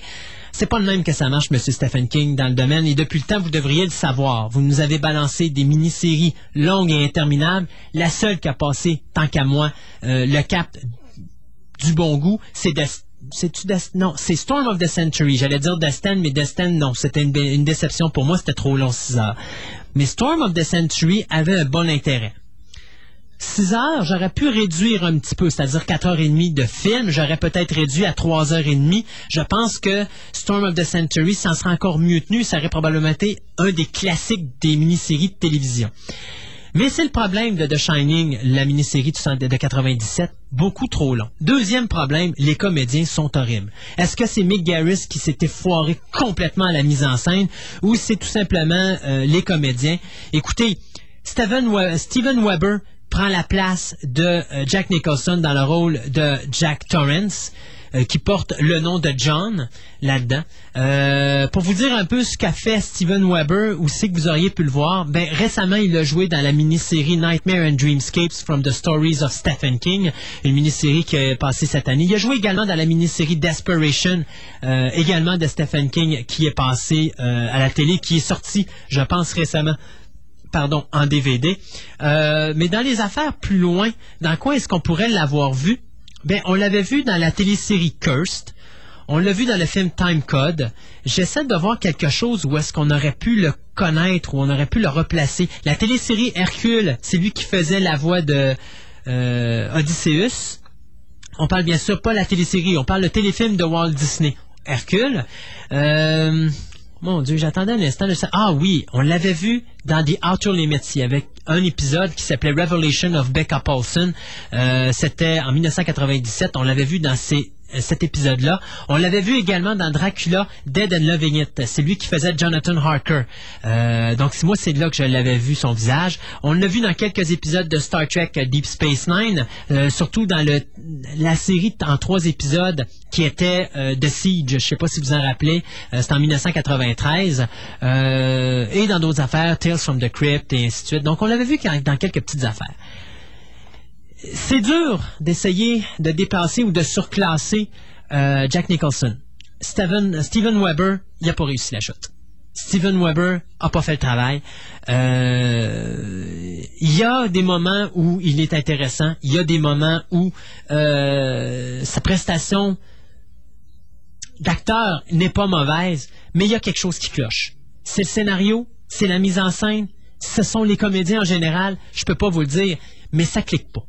Euh, Rebecca De Mornay, elle, est probablement celle qui s'en sort le mieux dans le film. C'est celle qui a le plus d'expérience. Mais encore là, à un moment donné, il y a des séquences où est-ce qu'elle est, euh, il y a des séquences où est-ce que elle et le personnage, euh, ben, les- le personnage de Wendy et le personnage de Jack vont se crier après, et ça tombe ça tombe flat.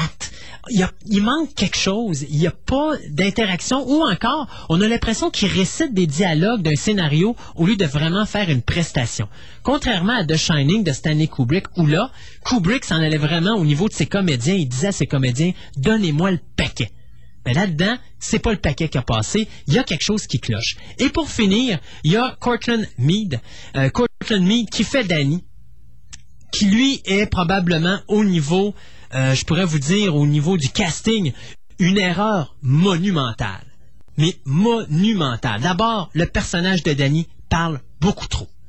On le voit trop longtemps, on le voit trop souvent, et c'est pas lui qui est supposé être le personnage intéressant et principal de la télésérie. Au même titre que dans le film, c'est pas Danny, le personnage principal, c'est Jack. Pourquoi? Parce que c'est lui qui pense d'un homme qui bien sûr, on parle d'un ancien alcoolique, qui euh, est un être au tempérament violent, qui essaie de refaire sa vie avec sa famille après avoir blessé à plusieurs reprises, son fils. Et donc, on le voit passer d'un homme qui a fait la paix avec lui-même, qui a réussi jusqu'à un certain point à reprendre le contrôle de sa famille, le, contrôle de sa vie, le contrôle surtout de lui-même. Et finalement, à cause des esprits qui sont dans l'hôtel en question, on le voit se détériorer petit peu à petit peu. C'est ce qu'on voit pas dans la mini-série qu'on voyait si bien dans le film. Quand on voit Jack Nicholson commencer à perdre le nord, on le voit dans son visage. Dans le cas de Steven Weber, enlevez-y la barbe, puis il a l'air aussi sain que quand il a commencé l'épisode.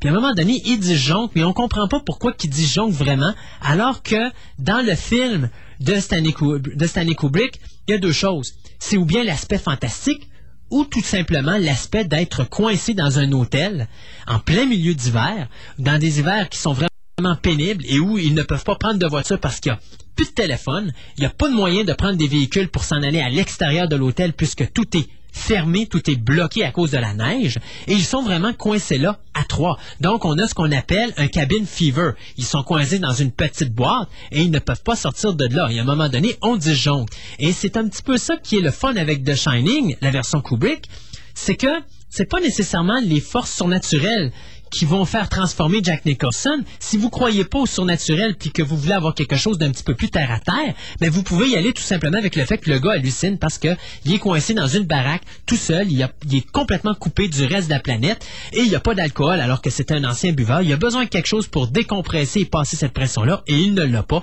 et il est en train disjoncté. Ça pourrait être tout à fait normal sans passer par un aspect fantastique, ce qui n'est pas le cas avec la mini-série. Euh, dans les autres choses, ben, c'est quand même drôle de voir dans la mini-série la participation d'E- d'Elliot Gould qu'on voit pas beaucoup. Euh, Il y a aussi Pat Hingle aussi qu'on voit. Euh, donc des personnages qu'on voit, des comédiens intéressants, mais personnellement, Stanley Kubrick n'est pas à la hauteur de Stephen King. Et je vais vous expliquer un petit peu mon problème avec... Kubrick, plutôt Stephen King n'est pas à la hauteur de Stanley Kubrick. Et je vais vous expliquer un petit peu mon problème avec Stephen King. Stephen King écrit des bons livres. Le problème de Stephen King, c'est qu'il se laisse traîner en longueur. J'ai lu un livre de lui et à un moment donné, je me suis rendu compte qu'il me mettait dans plein de pistes. Et rendu aux deux tiers du livre, ben, je me rendais compte que toutes les pistes qu'il m'avait mis, ça servait absolument à rien. Et dans ces films, on peut s'en rendre compte. Quand il décide de partir sur une vrille, on n'a qu'à penser au film Misery. Il nous montre un policier tout le long du film. Première chose qu'on sait, le policier arrive, il se fait descendre. On n'aurait même pas mis le policier dans l'histoire. Il n'y aurait pas eu d'intérêt, ce policier-là. Il n'y aurait eu aucune utilité. Et donc, par le fait même, pourquoi est-ce qu'il est là? Il n'y a pas d'affaire à être là parce qu'il ne fait pas avancer l'histoire. Mais ça permet de mettre plus de pages dans le livre et ça permet de mettre plus de temps dans le film ou dans la mini-série. C'est le gros problème de Stephen King. Il en met trop. Il n'est pas capable d'en mettre moins. Il en rajoute, il en rajoute, il en rajoute. Et à un moment donné, ben, il noie son, il, noie son, son bébé. Euh, j'ai fait un une gageure à ma blonde. Quand on a commencé la mini-série de Shining, j'ai dit à ma blonde, je te garantis qu'en dans 10 minutes, on a le droit à un flashback. Vous savez, c'est quoi un flashback? C'est quand vous écoutez un film, puis à un moment donné, le personnage s'arrête, et là, il y a une réflexion, et il retourne dans le passé. 4 minutes, 8 secondes, c'est exactement le temps que ça prend au premier flashback à arriver dans la mini-série de Shining. Commence l'épisode numéro 2, je dis à ma blonde, je te garantis qu'on passe pas encore le 10 minutes avant qu'on aille un flashback. 8 minutes 26 secondes exactement, on a un autre flashback en début de deuxième partie. Et on a des flashbacks continuels qui sont totalement inutiles. Un flashback, et ça, il faudrait peut-être que quelqu'un dise ça à Stephen King quelque part à Hollywood, ça ralentit l'action, ça ralentit le, système, ça ralentit la vitesse d'opération, ça ralentit ses comédiens, ça ralentit l'histoire, ça ralentit le spectateur, ça ralentit tout ça scrape une ambiance, ça scrape un rythme, ça scrape un film. Si on est intelligent, on est capable d'écrire un scénario et dans le scénario d'expliquer des choses sans avoir pour autant à passer par des flashbacks. Les gens sont pas stupides, ils sont capables de comprendre. Mais Stephen King n'est pas capable de faire ça lui. Et dans The Shining, c'est le gros problème. Il n'est pas capable de faire ça dans sa mini-série. Il se sent obligé d'expliquer les choses au monde pour qu'il puisse comprendre, sauf qu'à un moment donné, il explique tellement de choses, on comprend plus rien. On est complètement perdu. Et à un moment donné, il y a même ma conjointe avec qui j'ai écouté euh, la mini-série qui me dit, on est-tu dans un flashback ou on est dans le monde réel? C'est une vie antérieure ou c'est aujourd'hui? Et même moi, j'étais obligé de dire, là, je suis complètement perdu. Je ne le sais plus parce qu'avec ses flashbacks, il nous a perdus. Et c'est le gros défaut de la mini-série de Shining. Bien sûr, Stephen King s'empresse de dire que pour lui, enfin, la mini-série, ça correspond à ce qu'il voulait avoir comme adaptation de son roman. C'est sûr, c'est lui qui a écrit le scénario puis qui a, été l'exécutif producer ou le producteur exécutif. Donc, on se comprend que hein, c'est difficile pour lui de ne pas être content de son bébé. Moi, personnellement, je trouve que c'est une grossière erreur d'avoir retouché The Shining. Ça aurait pris quelqu'un de plus costaud à la barre de la réalisation pour dire à Stephen King, garde le Stephen, il y a des choses qu'on peut pas faire, ça, ça en fait partie. Euh, on peut-tu baisser ta mini-série de 6 à 4 heures? On peut-tu enlever beaucoup de choses? Il y a des affaires inutiles là-dedans qui servent absolument à rien.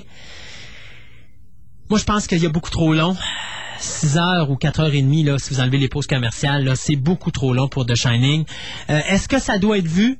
Il y a quand même euh, un petit intérêt. Oui, il y a une petite curiosité. Si vous voulez voir juste un Shining, tapez-vous dans la version euh, Stanley Kubrick, ça demande la meilleure. Sauf que pour Monsieur et Madame Tout le Monde, ben, je pense que peut-être que Monsieur et Madame Tout le Monde va préférer la mini-série. Parce que elle, elle est un petit peu plus expliquée. On en met, on en met, on en met, on explique, on explique, on explique, ce qui fait qu'il y a un petit peu plus d'action, il y a un petit peu plus de bougeotte, il y a un petit peu plus d'aspect fantastique, il y a un petit peu plus d'incidents surnaturels, il y a un petit peu plus, euh, comment je pourrais dire, de, rythme. Donc, ça peut, puis un peu plus d'histoire. Donc, ça peut intéresser plus les gens que le Shining de Kubrick, mais pour les autres, ceux qui ont connu Shining de, Kubrick, je vous le dis tout de suite, si vous avez aimé la version de Kubrick, vous allez détester la version de Nick Garris, ou peut-être pas détester, mais du moins dire que c'est moyen et, qu'ils auraient pu faire beaucoup mieux, et que les comédiens et la mise en scène, à certains moments, ça fait pitié. Et quel dommage, parce qu'il y a des bonnes séquences dans la version euh, mini-série euh, Shining, il y a des bons moments, mais je sais pas. c'est peut-être parce que c'est la longueur, la lourdeur de la réalisation. Euh, il y a quelque part, ça l'a cassé. Et il euh, faut croire que euh, moins c'est mieux que trop. Donc, Shining, The Remake. Si vous avez la chance de- d'avoir quelqu'un qui a ça en bibliothèque, empruntez-le, mais payez pas ça, ça vaut pas la peine. Euh, je vous dirais, tapez plutôt le film de Monsieur Kubrick. On retourne encore avec un autre thème de Batman. Euh, Celui-ci, ça va être Batman Forever. Vous comprendrez que je mettrai pas Batman et Robin parce que Batman et Robin et Batman Forever, même musicien, exactement la même trame sonore. Donc, en écoutant Batman Forever, vous allez avoir exactement le même thème que Batman et Robin. Donc, calculez donc que c'est les deux mêmes, euh, les deux films dans le même thème. Alors, on y va avec Batman Forever. Quelques petites pauses commerciales et après, je vous reviens avec toutes les nouveautés de l'année 2006-2007 à la télévision.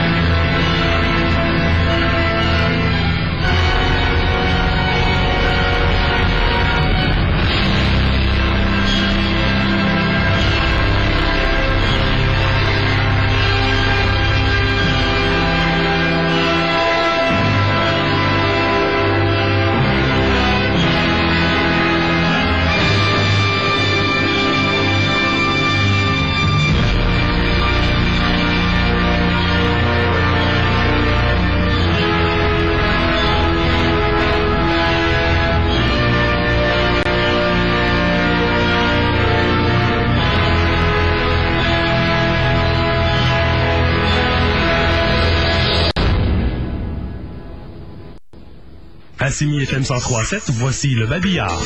Le 16 septembre prochain, Gospel Sans Frontières sera à l'église Saint-Charles-Borromée de Charlebourg pour la messe de 16 heures.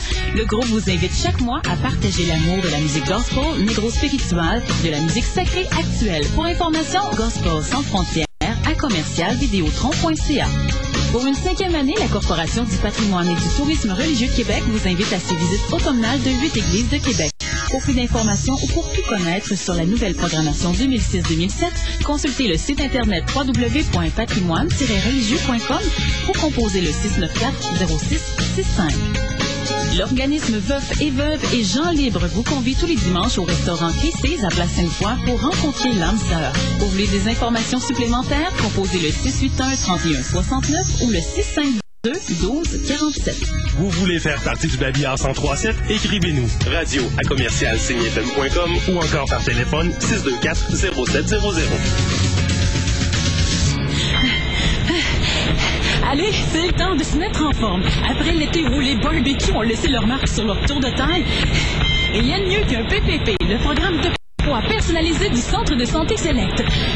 Trois mois pour 25 incluant 24 heures de suivi avec un kinésiologue et pourquoi pas un programme VIP. Deux évaluations cardiovasculaires, quatre évaluations complètes, neuf programmes d'entraînement personnalisé et ouf, 36 heures de suivi avec un entraîneur. Allez, appelez sans tarder le Centre de santé Select 835 Pierre Bertrand suite 101 688 42 37 ou www.santéselect.com. Ce samedi, le 1037 est à Trois-Rivières pour la présentation de la demi-finale du baseball junior élite du Québec. Dès 16h, nous vous présentons le match de demi-finale entre les Diamants et les Aigles. Le baseball junior élite du Québec, exclusivité Simi 1037. Simi FM a déjà 5 ans et depuis sa création, il s'en est passé des choses. 14h39, bienvenue sur les ondes de Simi FM 103.7. Disons qu'il y en a eu pas mal de changements au cours des dernières années et on en est fiers. Le 103.7, c'est 25 heures et 26 heures de sport par semaine. Simi FM est plus grand, plus fort et plus proche de vous comme jamais auparavant. Le 103.7, c'est une programmation à votre image. CMI FM. En semaine au 1037, c'est Le monde selon Robbie. 7 heures. Vous écoutez Le Monde selon Robbie avec Robbie Moreau. Moreau, 11h30. Vous écoutez Moreau le midi. La virée. 15h. Vous écoutez La Virée avec Denis Emou. Total Sport. 17h. Vous écoutez Total Sport avec Mario Hudon. Total Sport, finale. 22h. Vous écoutez Total Sport Final avec Mario Hudon. Simi FM 1037. La radio qui vous parle à Québec. Au 21 septembre prochain, Centre de foire, Québec. Savage Sevenfold.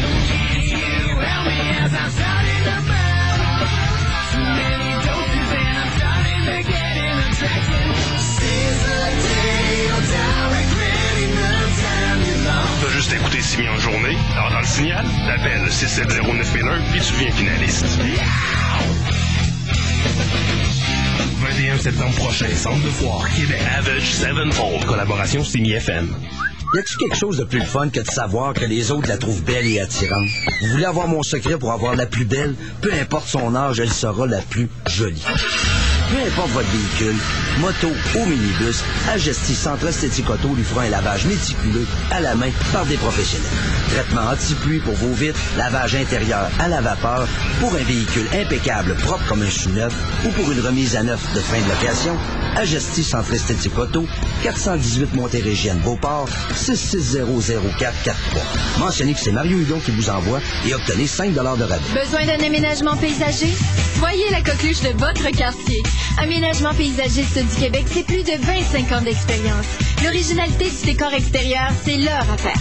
Que ce soit pour un muret en interbloc, des plantations d'arbustes de fleurs et de tourbes, un stationnement en interbloc ou asphalte, faites affaire avec Aménagement paysagiste du Québec. Vos voisins vous environt à coup sûr. 524 42 71, 524 4271. Vous écoutez Fantastica. Avec Christophe Lassens.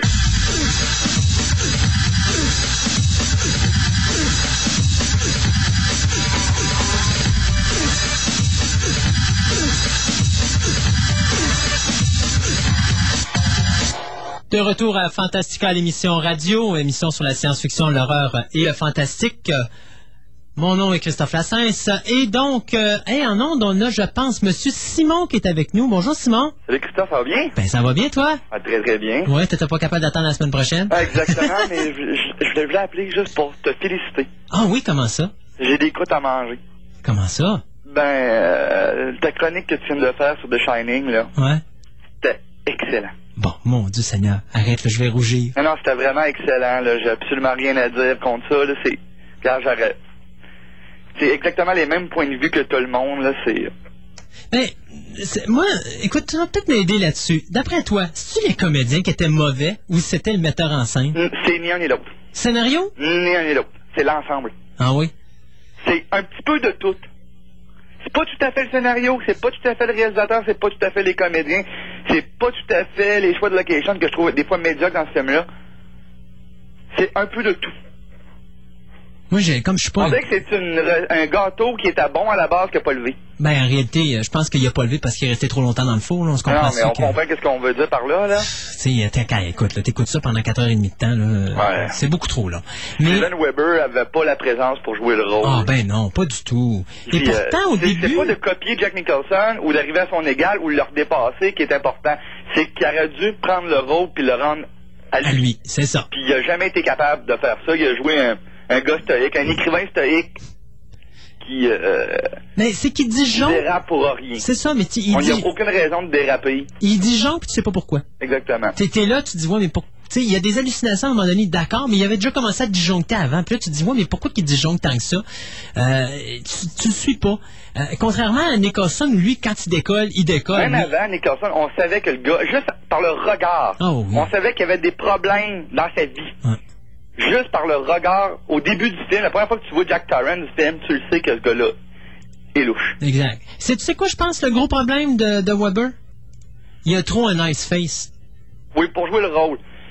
Il, a, il, a- Mais, il a- il trop, il a l'air trop gentil. T'as-tu déjà eu l'enfant lumière? Lu? Non. Tu sais que moi, la lecture, si je veux m'endormir, c'est le meilleur moyen. Habituellement, Non, je je pas sais, la c'est pour ça que je te le demande. Non. Parce que tu disais que oui, euh, le personnage important c'était Torrance, Jack, Ouais. Mais quand tu lis le roman, c'est l'enfant. Ah oui? C'est l'enfant, l'enfant, l'enfant, l'enfant tout le long. C'est pour ça que euh, je peux comprendre que Stephen King n'aimait pas l'adaptation de... Parce que sur certains points de vue, The Shining de Kubrick est quasiment une adaptation libre. Ah, ben, c'est une adaptation libre. C'est Hey, pas fidèle au roman. question, le, le, le labyrinthe à la fin du film de Kubrick. Oui. Est-ce qu'il est dans le livre? Oui, mais pas pareil. Pas pareil, hein? Mais il est là. Mais euh, c'est ça. Lui, qu'est-ce qu'il a pris? Il a dit l'enfant est pas assez intéressant. Ouais. Il est pas mal l'intérêt. Je mets le personnage du père central. Ouais. Ça a changé la dynamique de l'histoire, mais le roman, c'est vraiment Danny qui est le personnage principal. Parce que, tu vois, le personnage de Danny, dans le film, moi, je m'excuse, le kid, là, il me tape ses nerfs. Dans le film de Kubrick? Non, dans le film de, dans le, mini- le, le téléfilm de, de Mick Garris. Oh oui. Moi, Ah, moi il- la seule affaire qui m'énerve, ben, c'est dans le film de Kubrick, mais c'est juste son Big Will. Son quoi? Son Big Will. Big Will.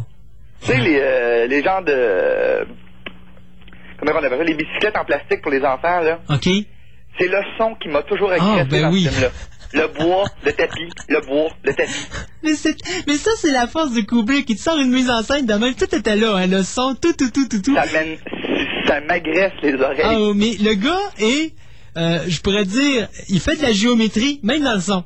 Oui. Oh, et tout est calculé à la fraction de seconde. euh. Mais c'est stressant quand tu l'écoutes. Mais d'ailleurs, l'autre film qui m'avait ramené la même, le même stress le même cri strident avait été fait quatre ans avant. Et c'est lequel? The Omen? Oui, oui, oui. Quand le petit gars s'en va avec son tricycle pour aller renverser sa mère, Ah là, oui. je m'excuse, mais tu sais, t'entends rien d'autre, puis là, t'entends le bruit qui monte, qui monte, qui monte, jusqu'à ce qu'il accroche la chaise de sa mère qui tombe en bas, tu sais. D'ailleurs, euh, j'ai euh, réussi à avoir une advance copie du, euh, Du remake? 2006. OK. Puis euh, là, je l'ai vu sur bon écran pour une fois. Et euh, je suis surpris sur certaines séquences et très déçu de d'autres. OK. Fait que toi, la version 2006. Ça n'existe pas. Ah, voilà. Bon, un autre de plus. Ray Richard Donner. non, mais euh, c'était juste aussi, je t'appelais pour te dire que euh, c'était super bien. Puis euh, tu viens de m'ôter une chronique parce que je voulais parler. de- Oh, pauvre toi. Ça, je parlais Ben, la semaine prochaine. tu, com- tu comprendras que j'ai appris euh, aujourd'hui que je me retrouvais tout seul en onde.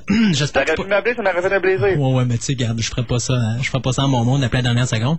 Mais euh, n'empêche que, je sais pas si je me débrouille bien à date, là, mais en tout tu cas, débrouilles très très bien. Ben, t'es bien fait. Là, là, les gars, là, je sortirai plus d'ici, là, la tête passera pas par la porte Non, sérieusement, euh, pour avoir parlé seul et avoir fait seul, euh, ton- ta critique euh, de Shining a été euh, superbe. Ben, t'es bien gentil. Et là, je vais être obligé de te donner l'alimentation, je vais te payer deux fois plus que ce que je te payais la semaine passée. Ça te va-tu? Parfait. OK. Fait qu'on se voit la semaine prochaine. T'en fais, Simon. OK? Salut. Salut. On va parler télévision.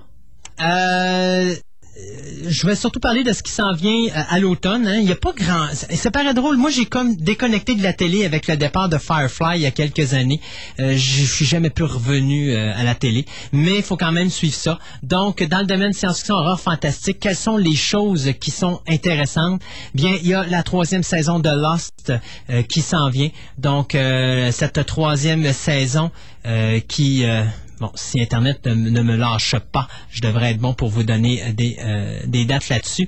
Euh, elle va commencer donc euh, le 4 octobre, donc c'est un mercredi, sur, euh, là je suis sur ABC.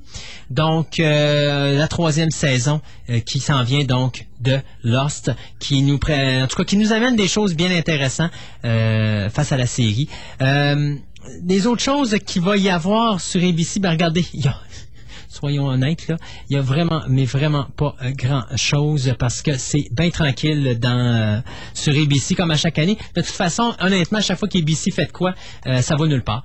Donc euh, Lost est euh, la série à surveiller sur ABC. Euh, dans les autres choses, je regarde ça, bon, il n'y a rien. On va aller sur NBC maintenant. NBC, ce qu'on a, eh bien, on a la nouvelle série Heroes. Euh, ça, c'est lorsqu'il y a des gens normaux qui apprennent qu'ils ont des super pouvoirs. Donc, euh, la série Heroes, elle, qui va commencer le 25 septembre prochain. Ça, c'est ce qu'on a sur NBC. Sur CBS maintenant, pas mieux comme poste, mais enfin, Jericho, qui va également commencer et sur CBS et sur Space euh, d'Imagination Network. Jericho, qui pourrait être une série qui pourrait être intéressante. Ça, ça commence le 20 septembre, donc dans quelques jours. Et euh, l'histoire, ben, c'est simple, c'est les habitants de la ville de Jericho qui, à un moment donné, voient un champignon Donc, c'est bien sûr une explosion nucléaire et euh, ça change leur vie, ça change tout. Donc, Jericho, ça s'en vient cet automne. Le CW Network, donc le nouveau Fox et UPN qui sont mélangés. Bien, bien sûr, on a euh, pas grand-chose dans les nouveaux programmes, mais dans les euh, shows réguliers, bien, oubliez pas, il y a toujours Smallville qui se poursuit. Du côté de NBC, on a vu ça, c'est plutôt du côté de Fox qui me restait à voir. Donc, euh, du côté de Fox, euh, pas grand-chose là non plus. Pourtant, il me semble qu'il y a d'autres séries qui devraient voir le jour, mais ah, c'est pas pour euh, cette saison-ci. Du côté de Space, les choses intéressantes à surveiller. D'abord, les amateurs de... voyons, de Buck Rogers and the 21st, cen- 25th Century, ben, sachez que la série euh, a été achetée par Space et elle est diffusée. Euh, quand est-ce que ça commence? Ça, ça commence le 16 septembre, donc ça commence demain euh, avec une deuxième partie euh, de Awakening. Donc ça a commencé la semaine dernière en réalité, mais euh, si vous voulez vous taper une mauvaise série par le créateur de Battlestar Galactica, ben, Buck Rogers and the 25th Century, c'est là. On a quelqu'un en nombre, Pascal, c'est... À qui ai-je l'honneur? Luc, bonjour, monsieur Luc. Salut Simon. Euh, salut Christophe, voyons. Bon, Simon, il est en vacances. Ouais, je sais. Comment ça va? Euh, J'ai une série que j'ai écoutée la fin de semaine dernière, c'est le premier épisode, Eureka. Oui, ça, ça se passe sur euh, Space, justement. J'allais justement en parler. Ah, bon, ben, euh, Toi, tu l'as vu sur quel le poste? premier épisode, j'ai pas été le seul à avoir aimé ça, ça a l'air. Ouais, ben effectivement. Habituellement, quand Space achète des programmes comme ça, c'est pas des mauvaises séries. Tu vois, ils ont acheté Galactica, sont rendus à la troisième saison. Eureka, justement, je l'ai sous les yeux. Tu vois, ça commence c'est tous les dimanches, euh, après- les dimanches à 8 heures. Mm-hmm. Puis eux autres aussi ont acheté euh, la série dont je viens de parler. Là, comment ça s'appelle donc euh, Ah, celle-là, c'est Jericho. Jericho, oui, c'est ça, je voulais l'écouter, mais je l'ai manqué, celle-là, pardon. Ben, il va commencer à la date que je t'ai donnée sur, euh, je pense c'est NBC. Ah, ça va mal, là, parce que là, je fonctionne avec Internet. OK. Fait qu'en tout cas, euh, mais c'est ça, Eureka, j'ai bien aimé euh, l'idée, comment ça a été présenté, comment ça s'est passé, euh, le, le pilote de deux heures. là. C'est OK. bon, c'est intéressant. Il y, a, il y a des- il y a beaucoup, beaucoup de possibilités. Bon, ben super. Ça raconte quoi l'histoire d'Eureka? Tu vas me le dire à, à ma place? Pardon? Mais Ça raconte quoi l'histoire d'Eureka? Euh, un policier bien normal euh, qui se ramasse dans une ville où ce que tout le monde c'est des génies euh, physiques, etc. Là. OK. C'est et puis c'est top secret, comme ils disent, Area 51 aimerait ça avoir la sécurité qu'eux autres ont. fait que, en tout cas, c'est quelque chose à voir. là. Le premier épisode m'a bien accroché. J'ai hâte de voir s'ils vont poursuivre avec la même qualité. Pour toi, Jericho sur Space commence dimanche le 23 septembre. Ça va être la première. Ah, c'est pour ça que je l'avais pas vu. Ah! je savais que ça s'en venait, puis j'avais dans l'idée que je l'avais manqué le premier épisode, tu vois. Non, c'est ça, 23 loin. septembre. Bon, ben c'est cool. Merci, Luc. Continue ton beau programme. T'es bien fin. Salut, Christophe. Merci, bye bye. Dans les autres choses qui s'en viennent aussi, The 4400 de saison 3, ça s'en vient.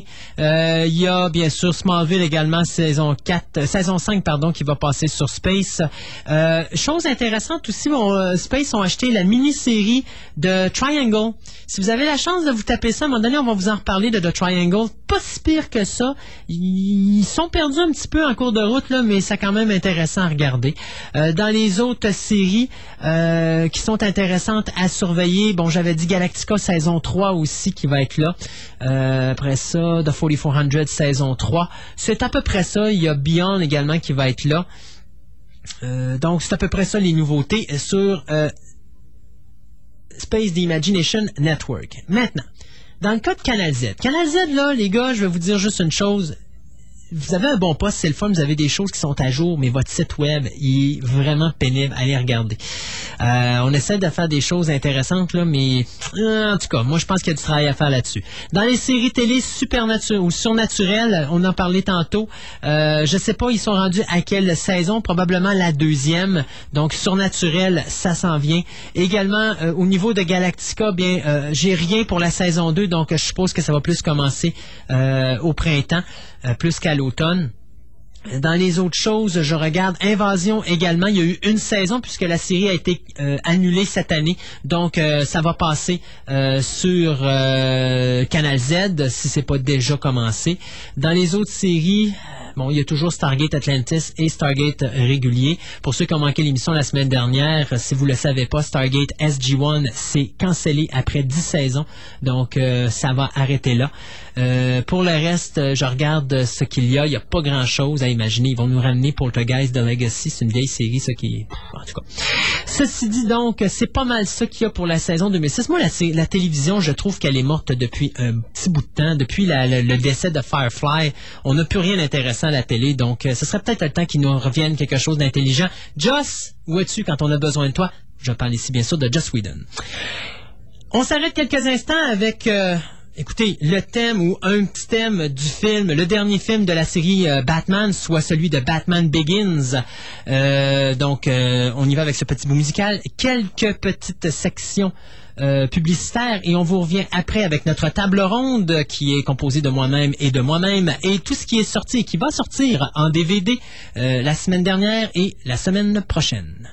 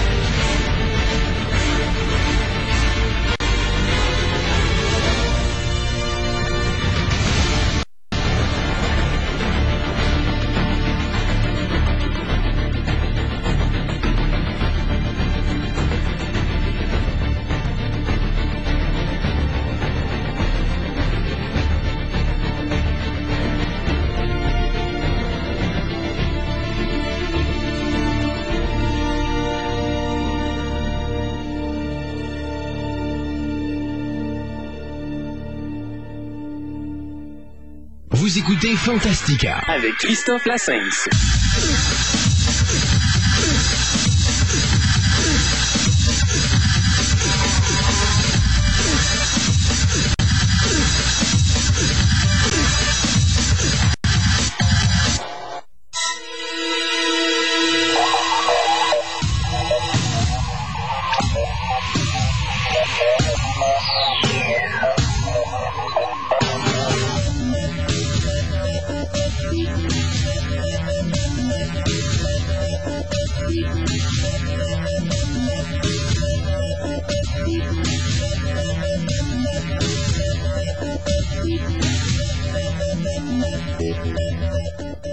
Savez-vous quoi? Même quand je suis tout seul, faut que je fasse attention parce que j'ai tendance à vouloir dépasser le temps qui m'est alloué faire de l'émission radio. Ah, c'est épouvantable. Parle trop. Euh, hey, savez-vous, juste un petit, clin d'œil comme ça. J'ai, j'ai lu dans le Journal du Soleil aujourd'hui, dans la section des arts, il faisait une critique sur le film de Covenant ou Le Pacte, film de Rémi Harlin. Et il y a une petite chose qui m'a fait rire, c'est marqué « On aime les quelques vues de la Nouvelle-Orléans, on n'aime pas le reste. Bon, ça parle un petit peu de ce que je pense de Rémi Harlin et de sa carrière. Euh, sortie DVD de la semaine dernière, donc euh, les trois éditions spéciales Limited Edition de Star Wars, donc épisode 4, épisode 5 et épisode 6. On parle bien sûr de La guerre des étoiles, l'Empire contre-attaque et le retour du Jedi.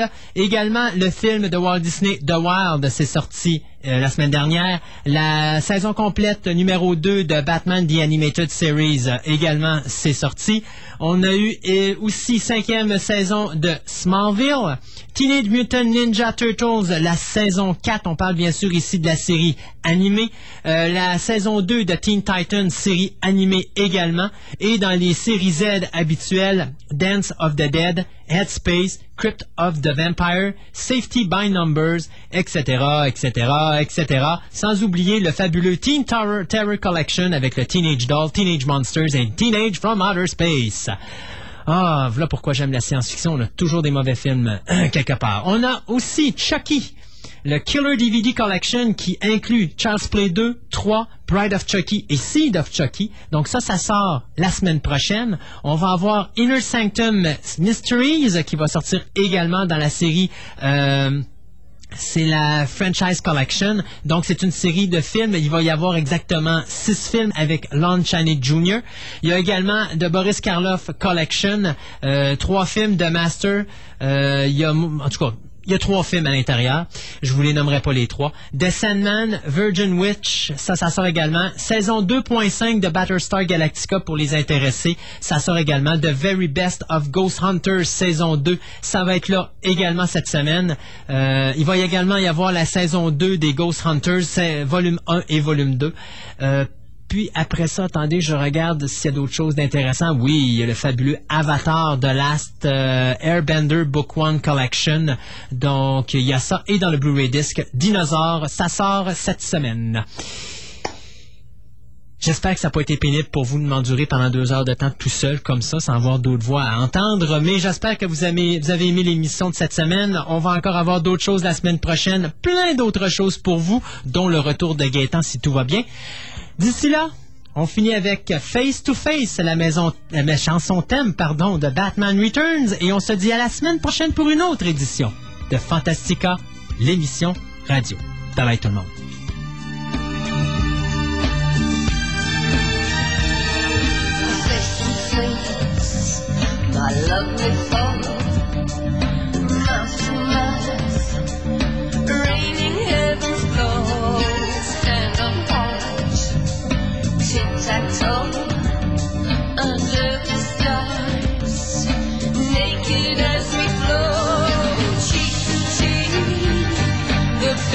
sweet.